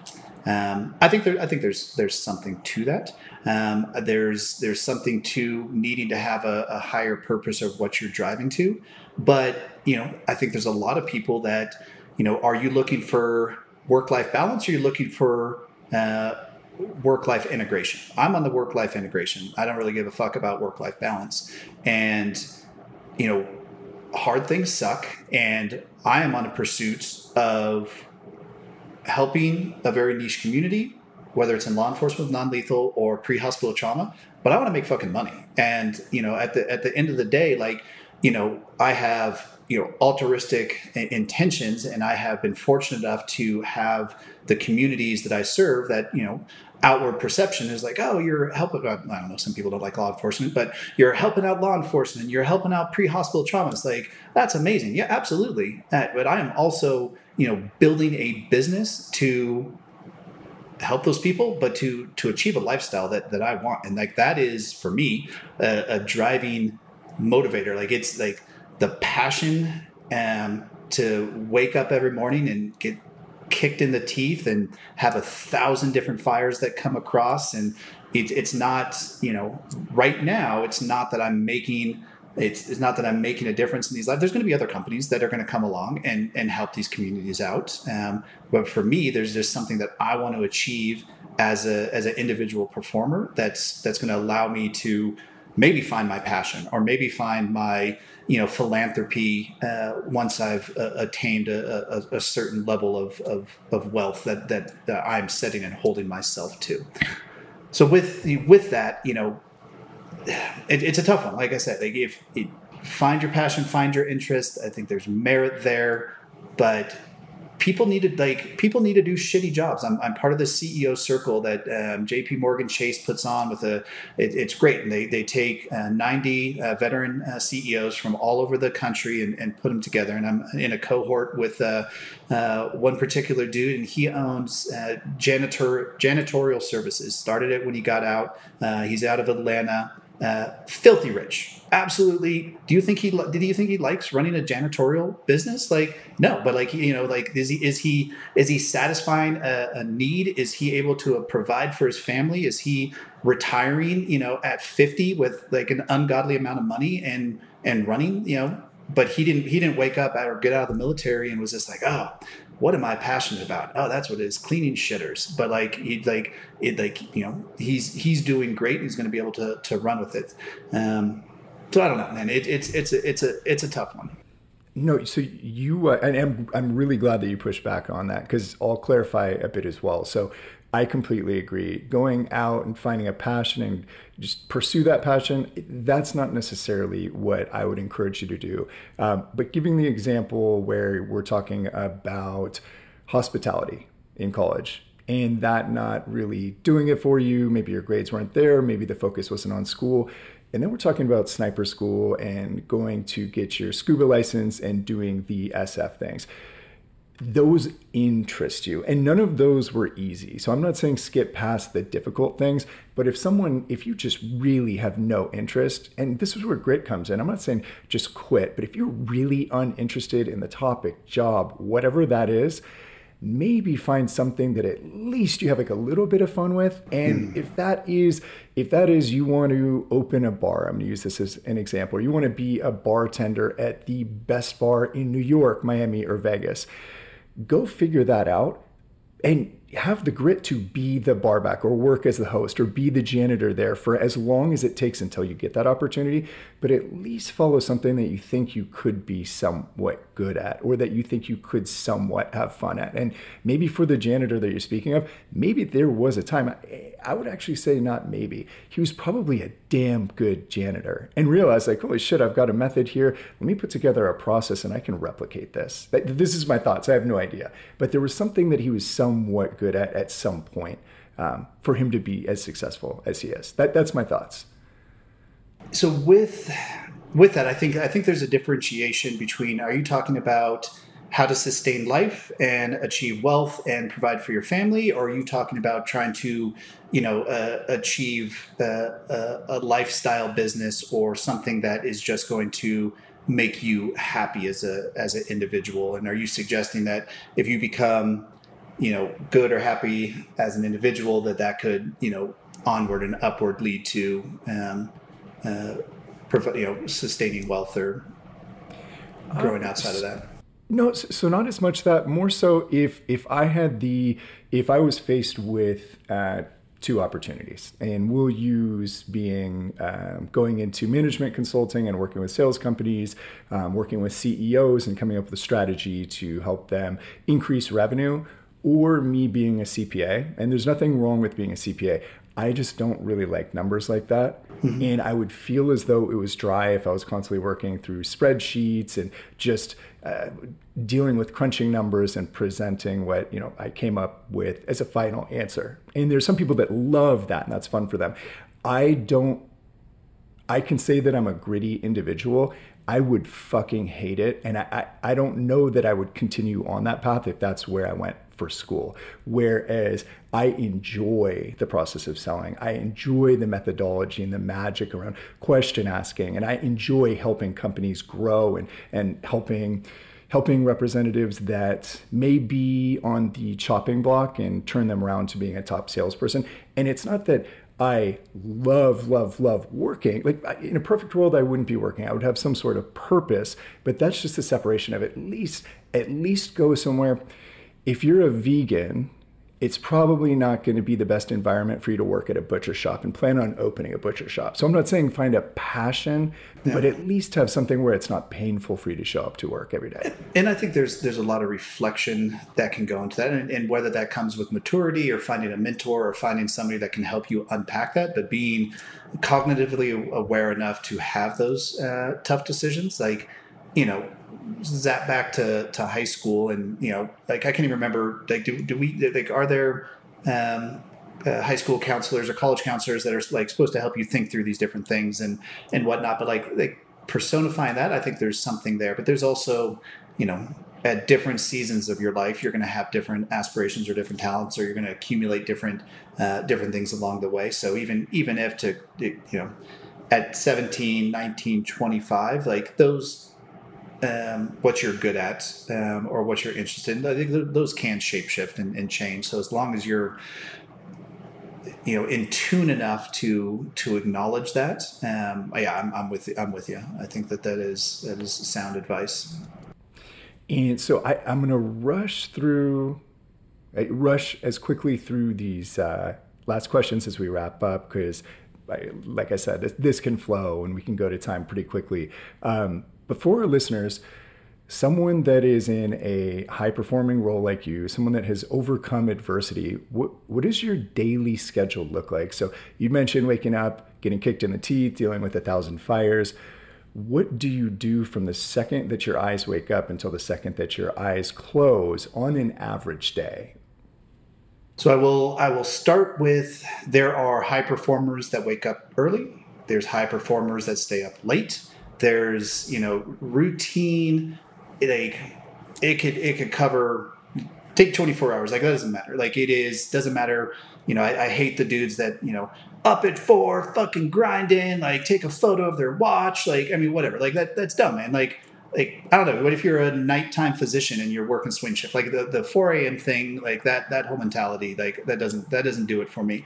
Do I get up early? I try to. Um, for the the clientele and the people and the people on my team, morning is my quiet time. That is where my phone's not ringing. I don't have text messages coming in. Um, we are not um, uh, international yet, so I don't have you know uh, I don't have London pinging me. Um, mornings work for me uh, as far as uh, reflection um, and getting things done. So wake up, uh, and these are things that I'm again like I'm constantly putting in new things that I've learned and trying things. If it doesn't work, I can scrap it. But at least like now I have given it a uh, given it a try and, and see if it's going to work for me. Uh, like one of the the biggest ones for me is I don't use the alarm on my cell phone. Um, I'm, try- I'm I am trying to get to a point where I don't um, I don't set alarm. I'm not there yet, uh, but I don't use the alarm on my cell phone. Uh, my cell phone is charging uh, in my bathroom, uh, so it's away from me. So I have a, I have a different alarm because um, what I do or used to do is I'll wake up and grab my phone, and the first thing I do, all right, what like what has happened or what has transpired or what emails have come in from the east coast. Look at my calendar you know and that's just that's the tempo for the rest of my day. I'm in this reactionary state that i'm not I, am not controlling my own destiny for that day. And and that was something that just uh, I, I wanted to change. So now you could have discipline, set the alarm on your phone, and just be like, all right, I'm not going to check my phone until you know an hour from from when I wake up. I have just removed that temptation, and it's just not there. So I have have a second alarm clock um, that's next to my bed. Uh, that has re-given me uh, at least 45 minutes uh, in the morning to properly level set um, where I want the day to actually go. Um, after after waking up, um, honestly, man, I do a, a tiny bit of stretching, uh, just get blood flowing. Um, slam a glass of water. Uh, you're in you know a dehydrated dehydrated state. Um, I have been messing around with a couple different um, uh, uh, water mixture, uh, whatever you want to call it, supplements, but in a powder form. Um, it, Alpha Brain. Uh, that's like I've, I've, bounced around it for a couple. Um, that particular one, I just I, I like the company. Um, I like the the ingredients and their control of ingredients. Uh, but that just seems to be like a great little um, you know clear the fog, uh, jumpstart the brain. Um, you're probably more. Is that is that Aubrey Marcus? It is, yeah, yeah. Okay. And uh, okay. so Aubrey started it. Uh, Rogan invested in it, and uh, um, yeah, they, they put out some pretty um, pretty good stuff. And they have like a whole line on all their different uh, um, fungi um, supplements, and they're constantly pushing out really um, uh, really good stuff. So I, am I'm, I'm a fan of that brand, uh, but haven't been otherwise course corrected on um, if they if they're up to no good. But um, yeah, so hit um, get some sort of fluid uh, fluid rolling, and um, I've been trying to and, and not uptake caffeine immediately. Um, there's been a lot of people that are that are chattering on the negative effects of first thing of getting caffeine in your body. So try to delay that gratification. Um, and the, the, the other thing I think I skipped past is uh, um, the the need for for sunlight and you know trying to get that um, um, that cycle started of getting woken up. Um, I'm fortunate, you know, uh, I have a dog, so uh, the you know the the first uh, the first uh, sunlight that I'm getting is is mandatory because you know she needs to go out. But getting um, getting direct sunlight um, to uh, to start that morning process is uh, has been great. I, you know, living in Colorado, we have 330 days of I was going to say fortunate for that as so, well. So that that that is that is nice. Um, as a, as a caveat to that, um, there is the the surroundings for me personally, and you know, listeners can you know judge me in whatever capacity on this. Uh, but I recently moved, and I moved for a specific reason to be more um, convenient for me. I, am traveling pretty much every week,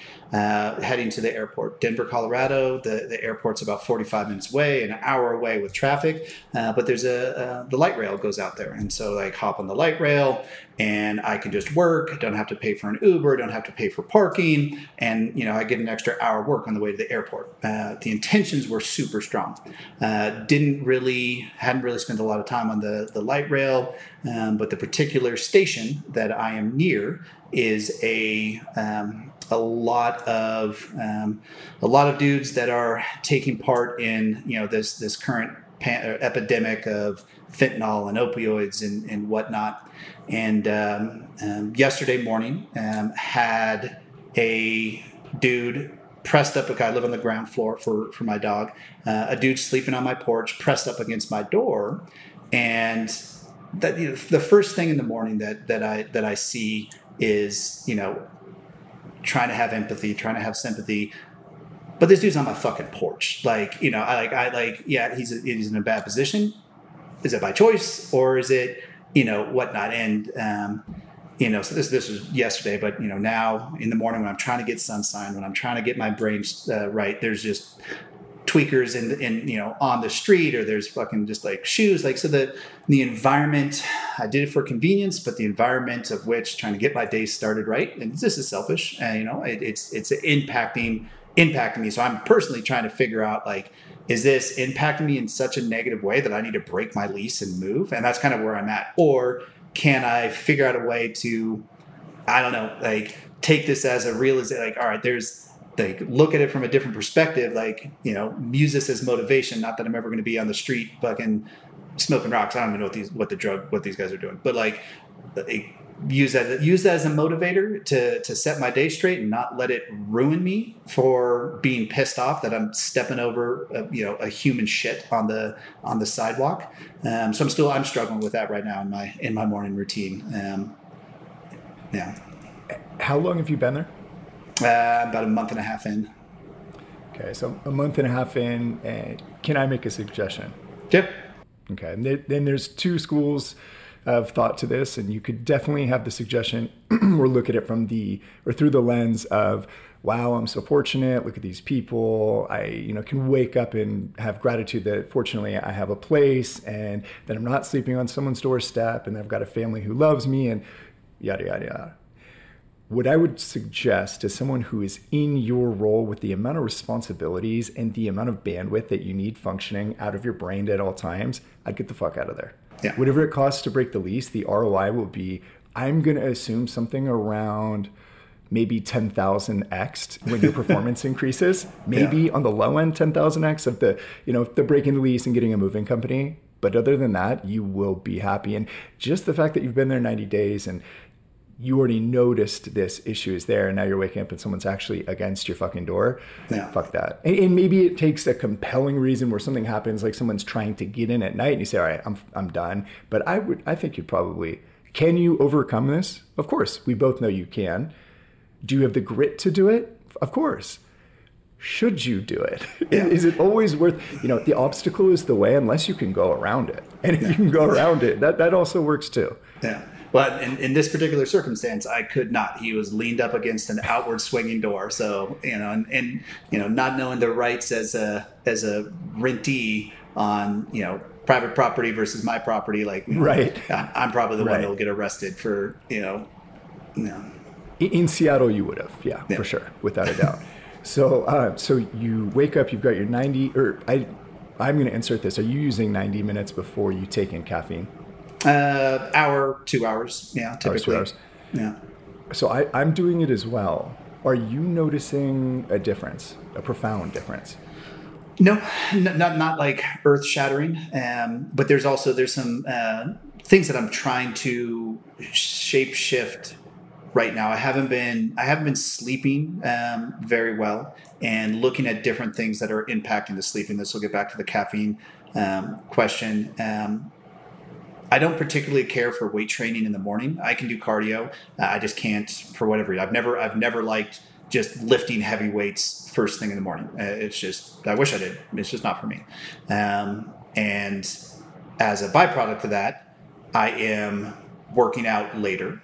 And whether it's a um, wanting to take some sort of amino uptick pre energy um, for a workout I haven't noticed the the caffeine crash, good, bad, or indifferent in the afternoon. I think, and, and so I don't have like a I don't have a baseline because I, I'm typically in the afternoon upregulating with another type of caffeine prior to a workout, and that is the the lack of sleep that like I my my, my sleep hygiene. You know, we, we can get into sleep hygiene, but um, I'm I'm trying to work out earlier to eliminate that afternoon caffeine kick. And then I'll then I'll see if the uh, that waiting the 90 minutes actually makes a difference. But right now I'm just doing it because it's recommended but it, it hasn't it hasn't like slapped me in the face and be like ah it's fucking awesome.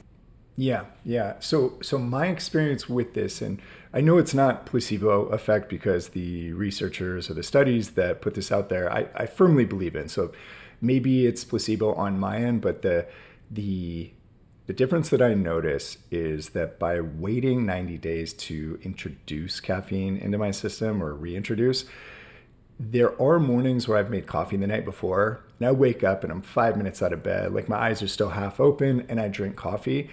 When I do that, I don't necessarily get the boost that I was expecting. Mm-hmm. And then when I remake a cup of coffee or I have another whatever, a cold brew, throughout the day, I just feel like it's not hitting the same. So the, the main difference I've noticed is at that 90 minute mark when I do hit it, whatever that first hit of caffeine is, it just feels stronger.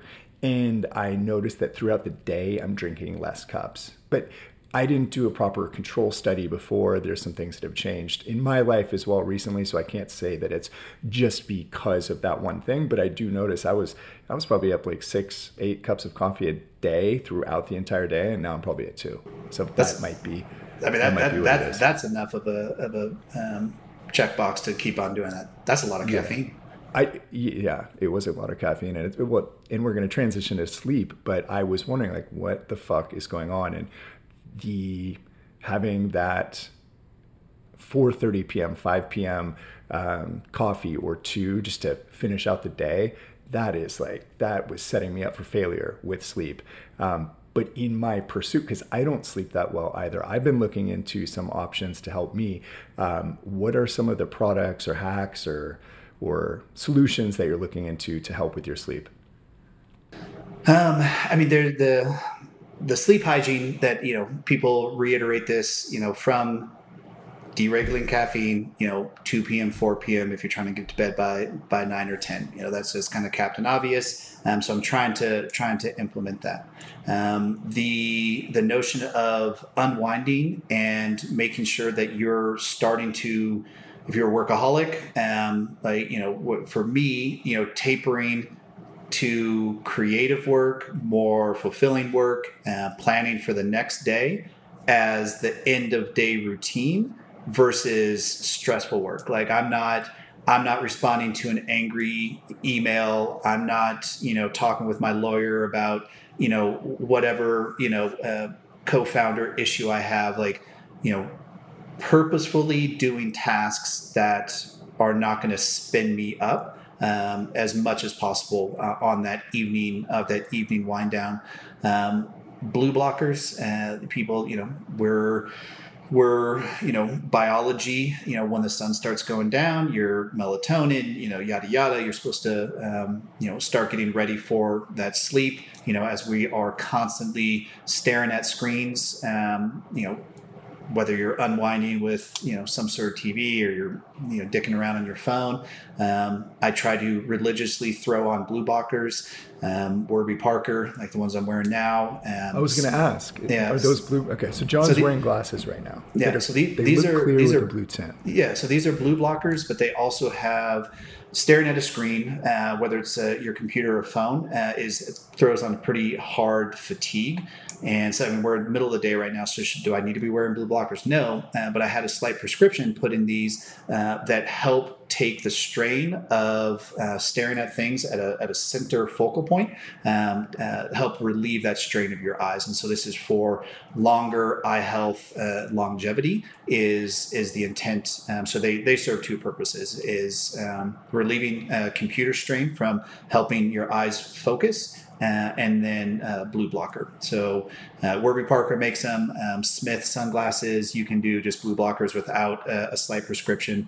Um, but uh, but the Warby Parker, it's you know, make an online appointment, go to your local strip mall uh, or wherever one might be, you know, and get them in the mail. You know, shortly after. Super super uh, simple run. I, I will. Ap- I will absolutely. T- I stare at a computer screen all day, so this is going to be a. I'll let you know my before and after, but um, I, I believe it'll be a, a game changer for me. Um, and, and when you mentioned eye strain, and I just, if there's ever a time where maybe I can help you or a listener out there, are you uh, are you familiar with the 20-20-20 rule? Have you ever heard No. of that? No. So this is um, I, I I might be incorrect with the company, but I'm pretty sure it is Pixar.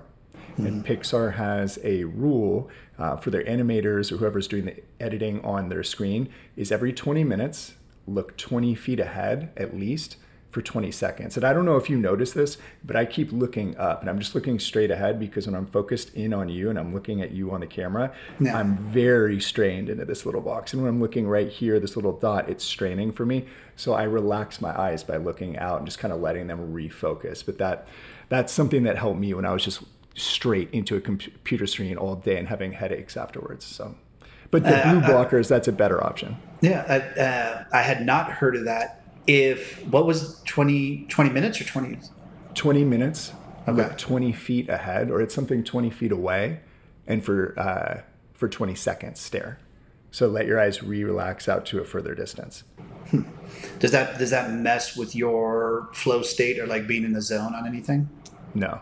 But but that might be because I do it so much. Like I don't know if you've seen, but I I, I do. I pop my eyes up every once in a while, and I just look straight ahead because I can feel I can feel this the uh, strain. Yeah, definitely. Um, I'll find what the prescription is on these. It's not it's not corrective prescription. It is it is literally to relieve your eye strain um, when you're staring at a at a screen. Okay. Okay, perfect. And, um, with with the the sleep hygiene as well. Um, and I might butcher this also. I recently learned about. Have you heard, heard the three two one rule? No. Okay, so three two one rule is no food three hours before bed, no liquids two hours before bed, and then no screen time one hour before bed. I, and I, I would argue longer than that for the screen time, but um, yeah, that's that is that's the latest as far as timing to help you fall into a deep sleep faster. So I, I there's things that I'm trying to implement. This is just for me personally that are sustain achievable and sustainable. And the like some of those they're just that's not sustainable for me. Like the like I've heard people about the uh, the water, you know, especially as you get later in life, waking up and having to go pee, and you know these types of things. But like, yeah. you know, and so like I, for me, I could I could drink a gallon of water before bed, and, and that doesn't wake me up, like for whatever reason. So that, that hasn't nice. impacted me yet. Um, and I, I think with the the food, you know, whether it is you know you're doing it because you want to achieve your fasting uh, time window longer. So if you stop eating at seven, you know and go to bed at 10 that means you can you know whatever you're trying to do whether it's 8 12 16 you can just eat that much sooner. So there's different things that i think are are good but you know from being social or having business dinners and eating later um, you know there's it's there's things that are just difficult and you know do you do it most of the time or all the time?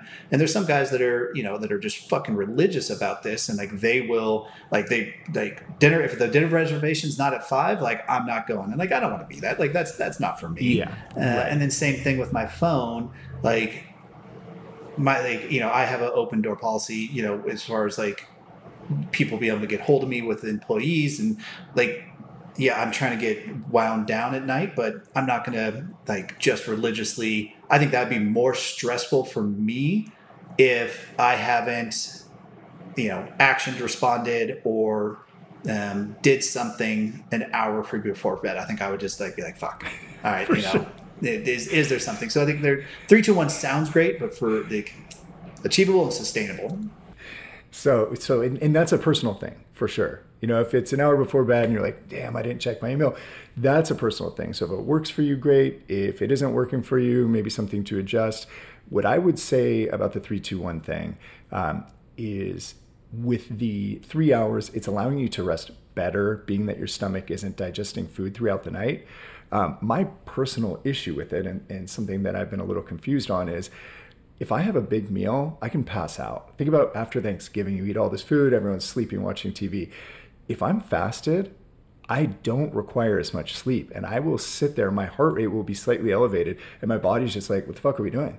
Yeah. Like, what's next? Seriously, like, what are we doing? Why are we, why are we in bed? We have so much energy. We didn't break anything down recently. Let's yeah. go. So, so this is just what I've heard. I'm not necessarily saying that it, that it works for me, but, but I'm implementing it. And the water thing, you're fortunate. I drink a shitload of water. Like I, I drink multiple of these throughout the day when I drink too late, I piss all night.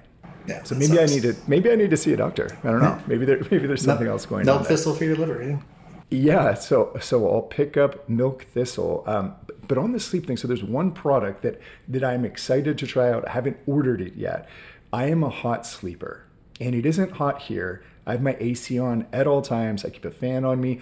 Whatever the reason is, I am constantly hot, and that's what wakes me up there is a product out there that is a, a, mattress topper that you can control and set down to i think it goes down to 60 degrees but it keeps your bed cool i'm not sure the name i'm sure there's multiple brands out there now um, i am absolutely going to invest in it and i'll let you know what my thoughts are i, I don't know if you've seen anything like that so i bought the the tempur-pedic um, cooled topper. Um, I bought the Tempur-Pedic cooled pillows. Um, mm-hmm. Fucking hate them. Like they're yeah. like you know, I don't know, twenty five hundred bucks worth of Cool- like cooling though, right? Not not a device to keep Ex- it cold. Exactly. Okay, cool. Yeah. So I wanted I wanted to level set that is the topper.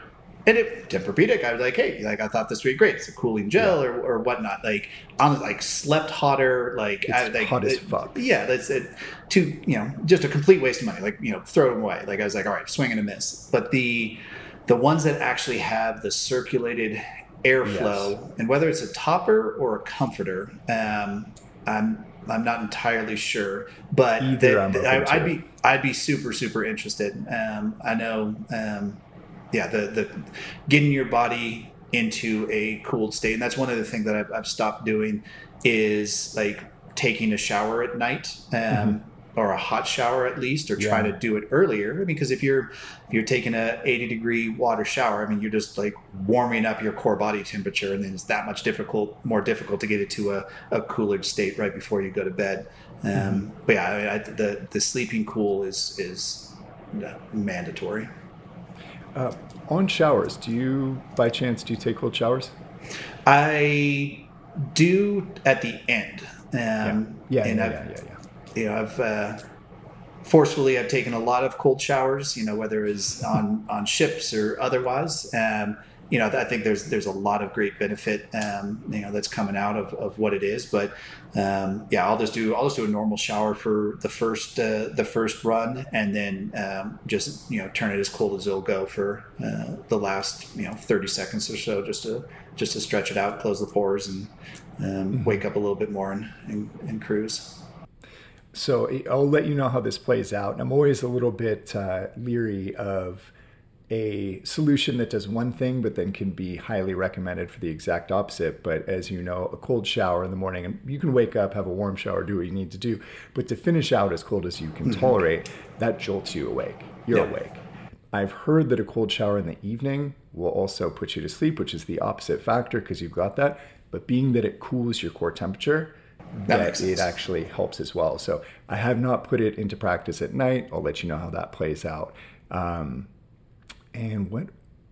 So there's there's something I was I was listening to something this morning that was uh, haven't really fully unpacked yet, but it was it was interesting, specific to stressors, introducing stressors to your life. You know, whether it's cold showers, saunas, you know, these, these different things, and, and just like what they were what they were unpacking and what they were talking about is we as you know humans, you know, through evolution have um, gotten to a point where we have taken out so many stressors out of our life, you know, shelter, food, or otherwise. And, you know, arguably people are not as healthy, people are more agitated.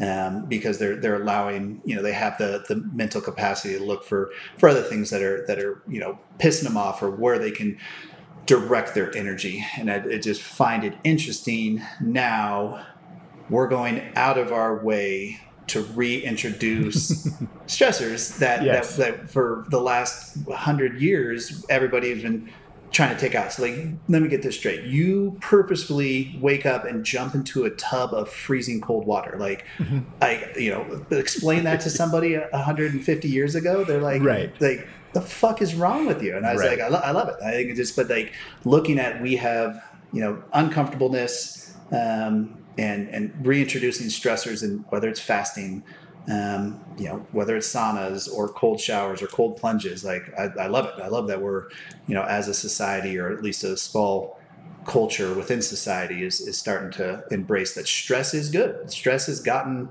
us as an apex predator you know to the point where we're at because you know we're adaptable we find stressors but we adapt too much that we you know almost probably just take the stress out completely Right. In health, so healthy stressors are amazing. That's how we survived for however many million millions, excuse me, of years.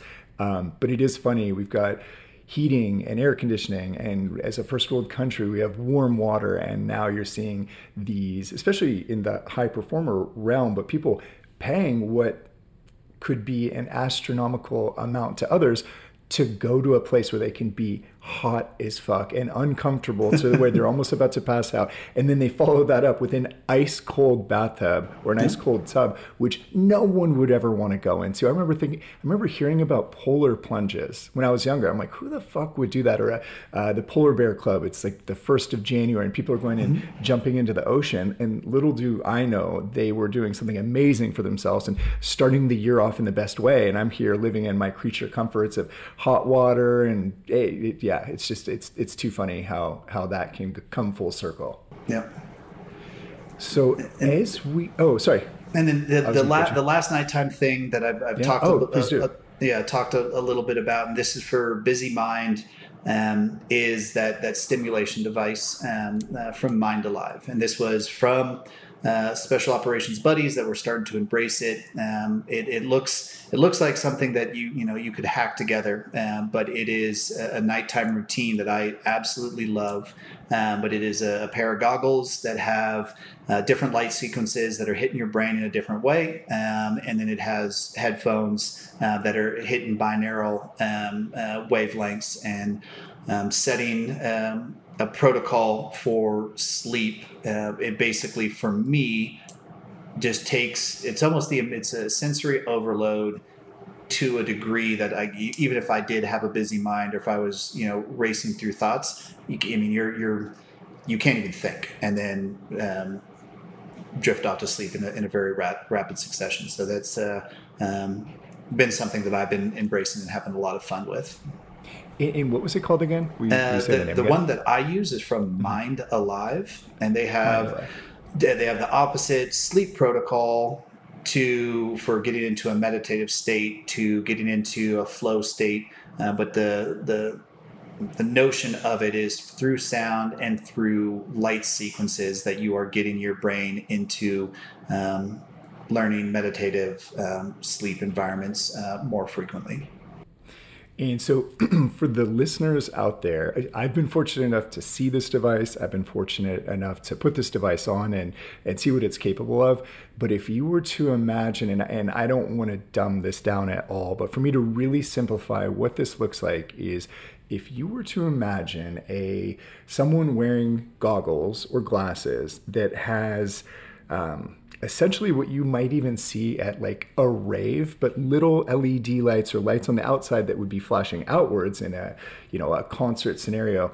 These are lined on the inside of the lenses. So these lights are flashing almost in a strobe pattern with a light pattern that puts you into at least for me, it felt like I was beginning to go into the vortex of a whirlpool. And when John's saying that it makes it easier to go to sleep or at least clear a busy mind, I was I was unable to think about anything in particular because as soon as my mind would go to one thought, I would just be going back down this hole. And and I didn't I haven't used it as much as you for sure and I didn't use it for an hour. But if, um, correct me if I'm wrong here, I almost felt as though it was a, a disassociative. Like I just, who I was, was gone. And I was in this vortex and it cleared anything, whether it was positive or negative, a stressor, a deadline. I couldn't even think about it because I was so focused on this.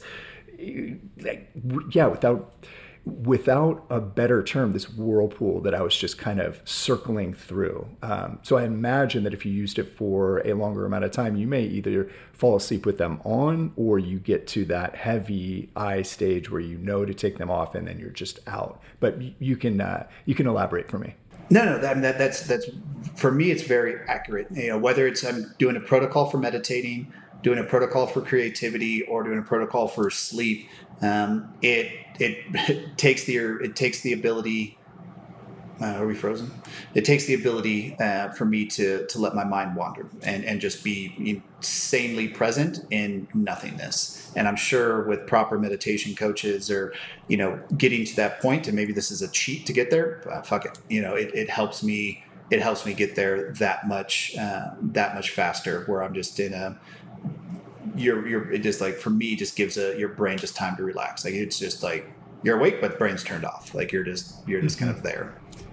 Um, so when you said the uh, the meditative cheat, I forgot to mention this to you, and this was uh, an exciting thing for me. Maybe this could absolutely be related to the goggles or the device, um, but I try to practice meditation as much as possible. There's weeks where I don't do it. Some weeks I do it seven days out of seven. Um, after using those, this was last night. I actually had a um, a 50 minute meditation where it felt as though I was seeing those lights when I was about 20 minutes in, and I almost got to where it felt like I was was spinning, like almost like not dizzy, but I was going down the vortex. And what I was seeing in my mind, I've never had this ever. I've never had this happen before, but it was very similar to what I was being loaded into with the goggles. So whether that was the training wheels to to make a bridge connect for me for clearing out who I am and and becoming nothing within my headspace. Um, I, I, can't say yes or no, but it was eerily similar to what I was seeing when I got up. I was like, "Holy shit, that's crazy!" Like I've, I've in however many years I've been doing this, I've never had an experience like that. Like I, I now can see why people meditate. It was an it was an unreal experience. That's super interesting because I like I have now that I have them, mm-hmm. I just use them. Yeah. Religiously, I haven't not used them. Um, so now, now I'm curious. Check it out. To, yeah, I'm, I'm, curious to see what that what that'll be if if my if that has been a, a training wheel or um, gives you something to achieve. Yeah, Uh, yeah, check it out and let me know. And, and I want to be so I want to be respectful of your time. Is there anything else in the daily routine? So we we talked about how the day goes, lifting weights in the evening. That's what you prefer to do. The unwind for going to bed. Is there anything else that you put to practice or that you'd recommend for someone else out there in a way to not necessarily copy your layout, but items to have structured into their day? Um, so something that I'm, I'm currently implementing for myself and across the team is being the master of your day, not let your day run you, is is crazy important to be any type of high performer. Um, if you're in a reactionary state, as we talked about before, like you're you're not going to get the things that you uh, need to get done. Uh, being an entrepreneur, being a business person, you know, there's things that are going to come in. But the more you can uh, define the outcomes of your days through goals or measurable success, the better and there's something I'm, I'm currently implementing. Um, so far, I like it. Uh, I can't give you a, a, a, a three-year testament to it, uh, but it, like, are you familiar with like the Eisenhower matrix um, no. and how to plan out your day? Um, so, so simply put, the, oh, the, I, I, believe so, but but let's yeah, but please explain. Not everyone is, and this well, is so it. I mean, so so simply put, like you have um, you build out your project management tool or you build out your calendar um, and and you have do schedule delegate delegate or delete. And these are these are different tasks that you have gone through some sort of um, decision making matrix that these are things that people are telling you to do that you know you need to do. So do schedule delegate or delete um, those are basically your, your columns of where a task or something needs to be. And then you go a step further. Um, and, and so in those different columns, your do is basically you have identified it as urgent and important. Your schedule tasks are not urgent but important. And your delegate is urgent, not important. And so, what this is doing for me is helping me prioritize. If it is urgent and important, that's at the top of my calendar that I have to do tomorrow. Like I fuck the end of the week. Like I like I'll get it done by the end of the week. No, if it if it's urgent, I mean, unless it's a multi-day task and you're building a proposal and you know whatever. Like no, like scheduling things at the end of the week drives me nuts. Like if it's urgent important, get it done. Get it done that day. And so for me, like prioritizing my tasks in those in those different columns do schedule delegate um, is is is helping me master my day. Um, and you know if you if you're in your schedule column if you have not urgent but important and it's just there it's you're just in this perpetual like your schedule your schedule column is just growing and growing and growing like all right you need to go back through and prioritize it. If it is if it's you know not urgent, meaning it needs to be done today, but it's important, then why the fuck aren't you doing it? Um, so if it's been in that you know schedule column for too long, okay, well maybe it, it, it needs to be delegated. Does somebody else on your team um, possess the skills to do it? Does somebody on Upwork have the ability to do it? Like if it's if it hasn't been actioned, delegate it. And if you haven't delegated it, delete it. Like you know, but these you know having this this growing list of action items or a task list or a new task list um, that's not properly um, managed and you just get a small little dopamine hit from you make yourself a little task list and you check it off and you're like oh look at me i drew a fucking line through it.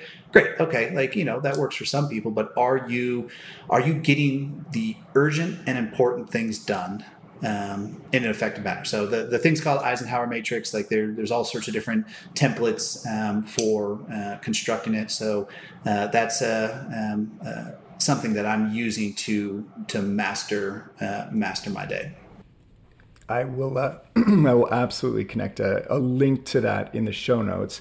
And um, do you have? I mean, you've got a shitload of responsibility right now, and you're traveling around the globe, and you're meeting with executives and going through trainings and putting on trainings. Do you have bad days? Um, no. And I say that from a perspective standpoint. Um, however, having having a perspective to like, is this is this that bad? Um, is something that I'm, I'm losing a little bit. And you know, and then when we were talking about the the dude sleeping on my front porch, like, you know, is is that what I'm looking for? Is is this that bad type of reaffirmation in my life? And, it, and it's so far it's not. Um, just being from the the place that I've seen, the the tasks that I've done, the the the engagements that I've had.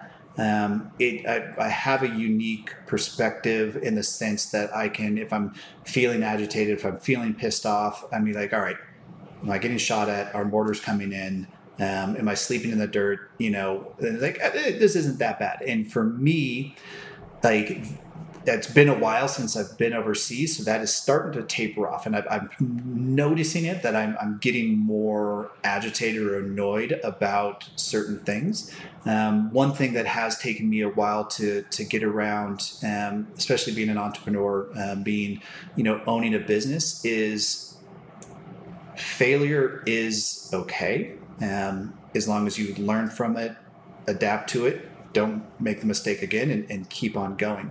And looking at business as a um, as a game or something as a as a competition uh, versus a definition of who I am has also helped me do it. Like I am, I am purposefully choosing to start my own businesses. I am making a conscious choice to do this. And so the stressors that are coming in are a byproduct of me making this decision to be an entrepreneur, to start my own businesses. Do I, you know, I worked at Google, like, and uh, that was not for me. Like, that was, you know, like I, I want those. And so if I have a stressful day of, you know, this, that, or the other, be like, this is a conscious choice. Like, you can go back to, you know a easy life and you know make a couple hundred grand and you know work for somebody else. But like that's that's not what i want. And so those between having perspective of a prior life lived and the decisions that i'm doing and the stressors that are a byproduct of it are are my decision. Just help me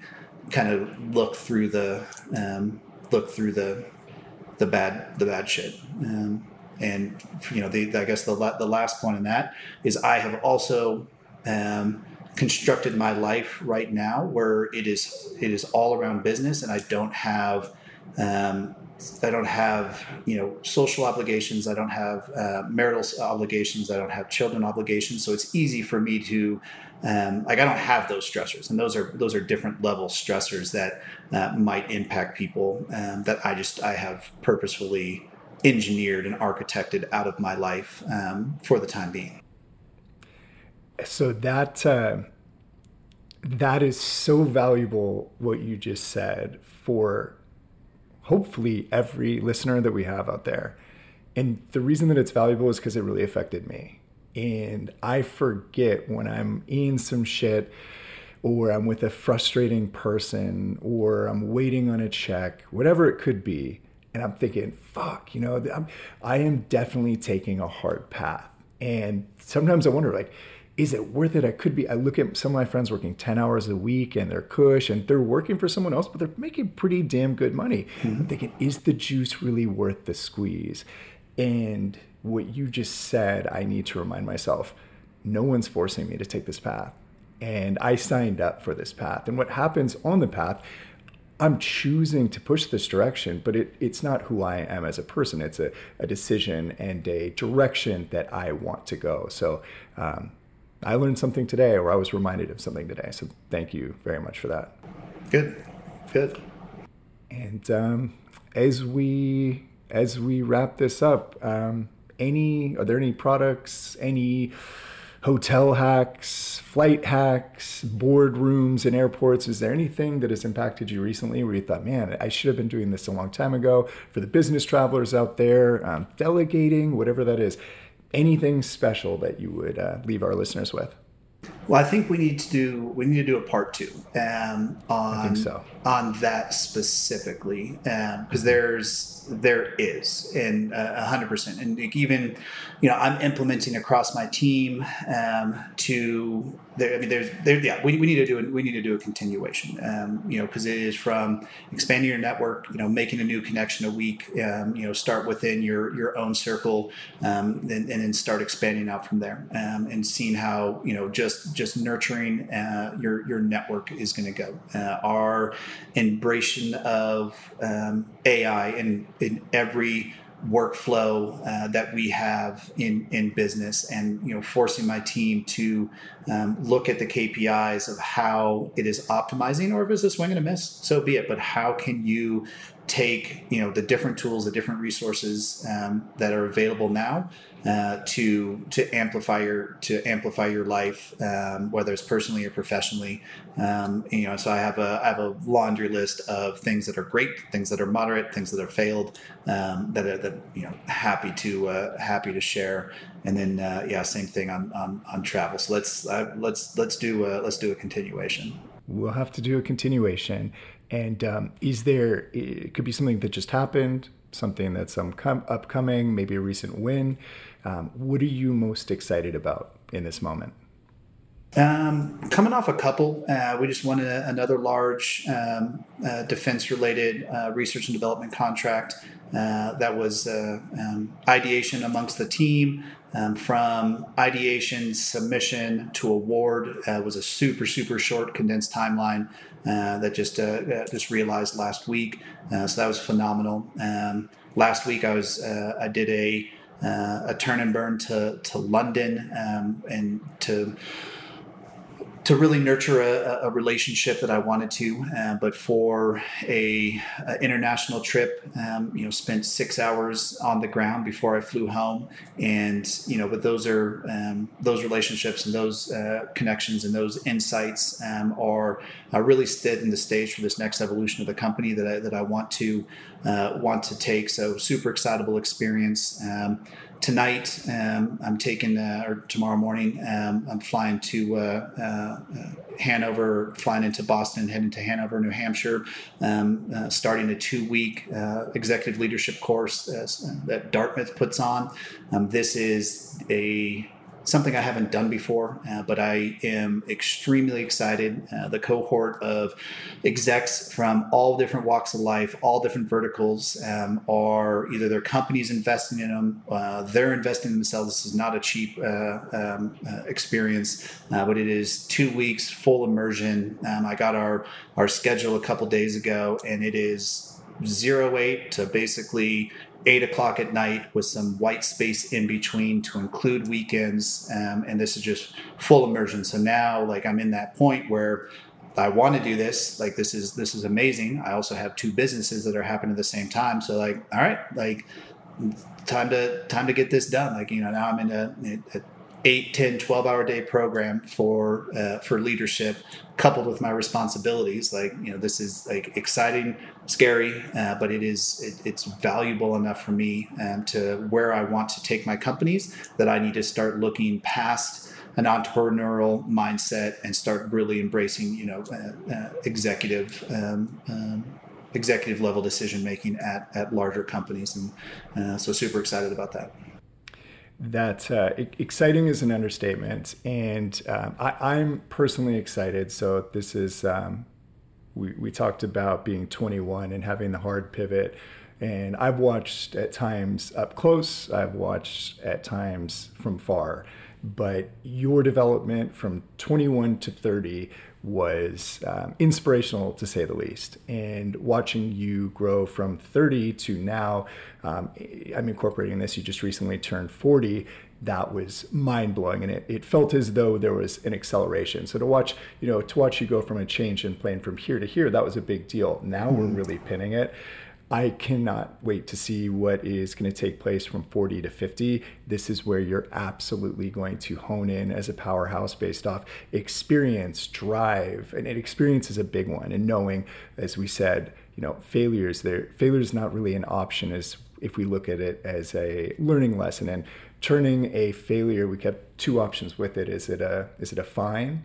or is it a fee? Now a fine sucks. A fine is like fuck, I just got a speeding ticket, it's 500 bucks if we turn it into a fee and that's a learning lesson of i'm not going to speed again because it cost me $500 but that was a $500 lesson so i'll never experience this again i'll never I'll never have wasted time you've got that working for you with your um, with your experience in multiple realms so um, just need to reiterate couldn't be more excited for you couldn't be more excited to see where you're going we absolutely have to do an episode two and as always, um, if you want to get a hold of me, it's info at constructingsuccess.fm. If you have any questions for John, if you have anything you want me to ask him about, any show notes or ideas for where you'd like him to take episode two, please reach out to me. And then, John, how can our listeners find you? What's your preferred way to be contacted? Uh, so, right now, I have extremely undervalued um, social. It is something that I have not invested in within uh, uh, within my organizations. I think we're at a good point uh, now to really do it, and I have some initiatives that, that we're actively doing. Uh, find me on LinkedIn. Uh, you know that yeah. is that's that's the best way for me right now, and that's where I continue to keep kind of people updated on the the successes and wins of both companies. Uh, we will be um, investing on both organizations in um, some community engagement uh, in the in the months to come. Um, like obviously a very powerful tool, but it's just something that we have not embraced uh, as an organization yet. And if you follow me on LinkedIn, go into my connections, and it's John Chapman. And John, so this is your first time on the show. I always close out with a uh, a lyric from a, an old song. It was a commencement speech that was put together for a song. Um, and I promise that I did not tee this up, but it it keys into the uh, recent birthday that you had. So as I exit, this is just for for the listeners out there that may be feeling unsure or may not know what their next step is in in their path of life, but uh, goes something like this. Don't feel guilty if you don't know what you want to do with your life. The most interesting people I know didn't know at 22 what they wanted to do with their lives. Some of the most interesting 40 year olds I, I know still don't know what they want to do. And with that, John, you absolutely know what you want to do. I cannot wait to watch. Hopefully, I'm closer than further as you continue to be successful with your endeavors. Any questions for me before I let you go? No, man. Keep on, uh, keep on doing what you're doing. Uh, I know you're holding yourself to a commitment of, of 52 episodes. 52 episodes. Yeah. yeah keep uh, keep at it, man. This is uh, important what you're what you're spreading, and uh, and I hope your listeners appreciate the the amount of time that you put in and, and, and making content. Uh, it's awesome. Thank you. I appreciate that. And from constructing success, we will see you later. Thank you very much.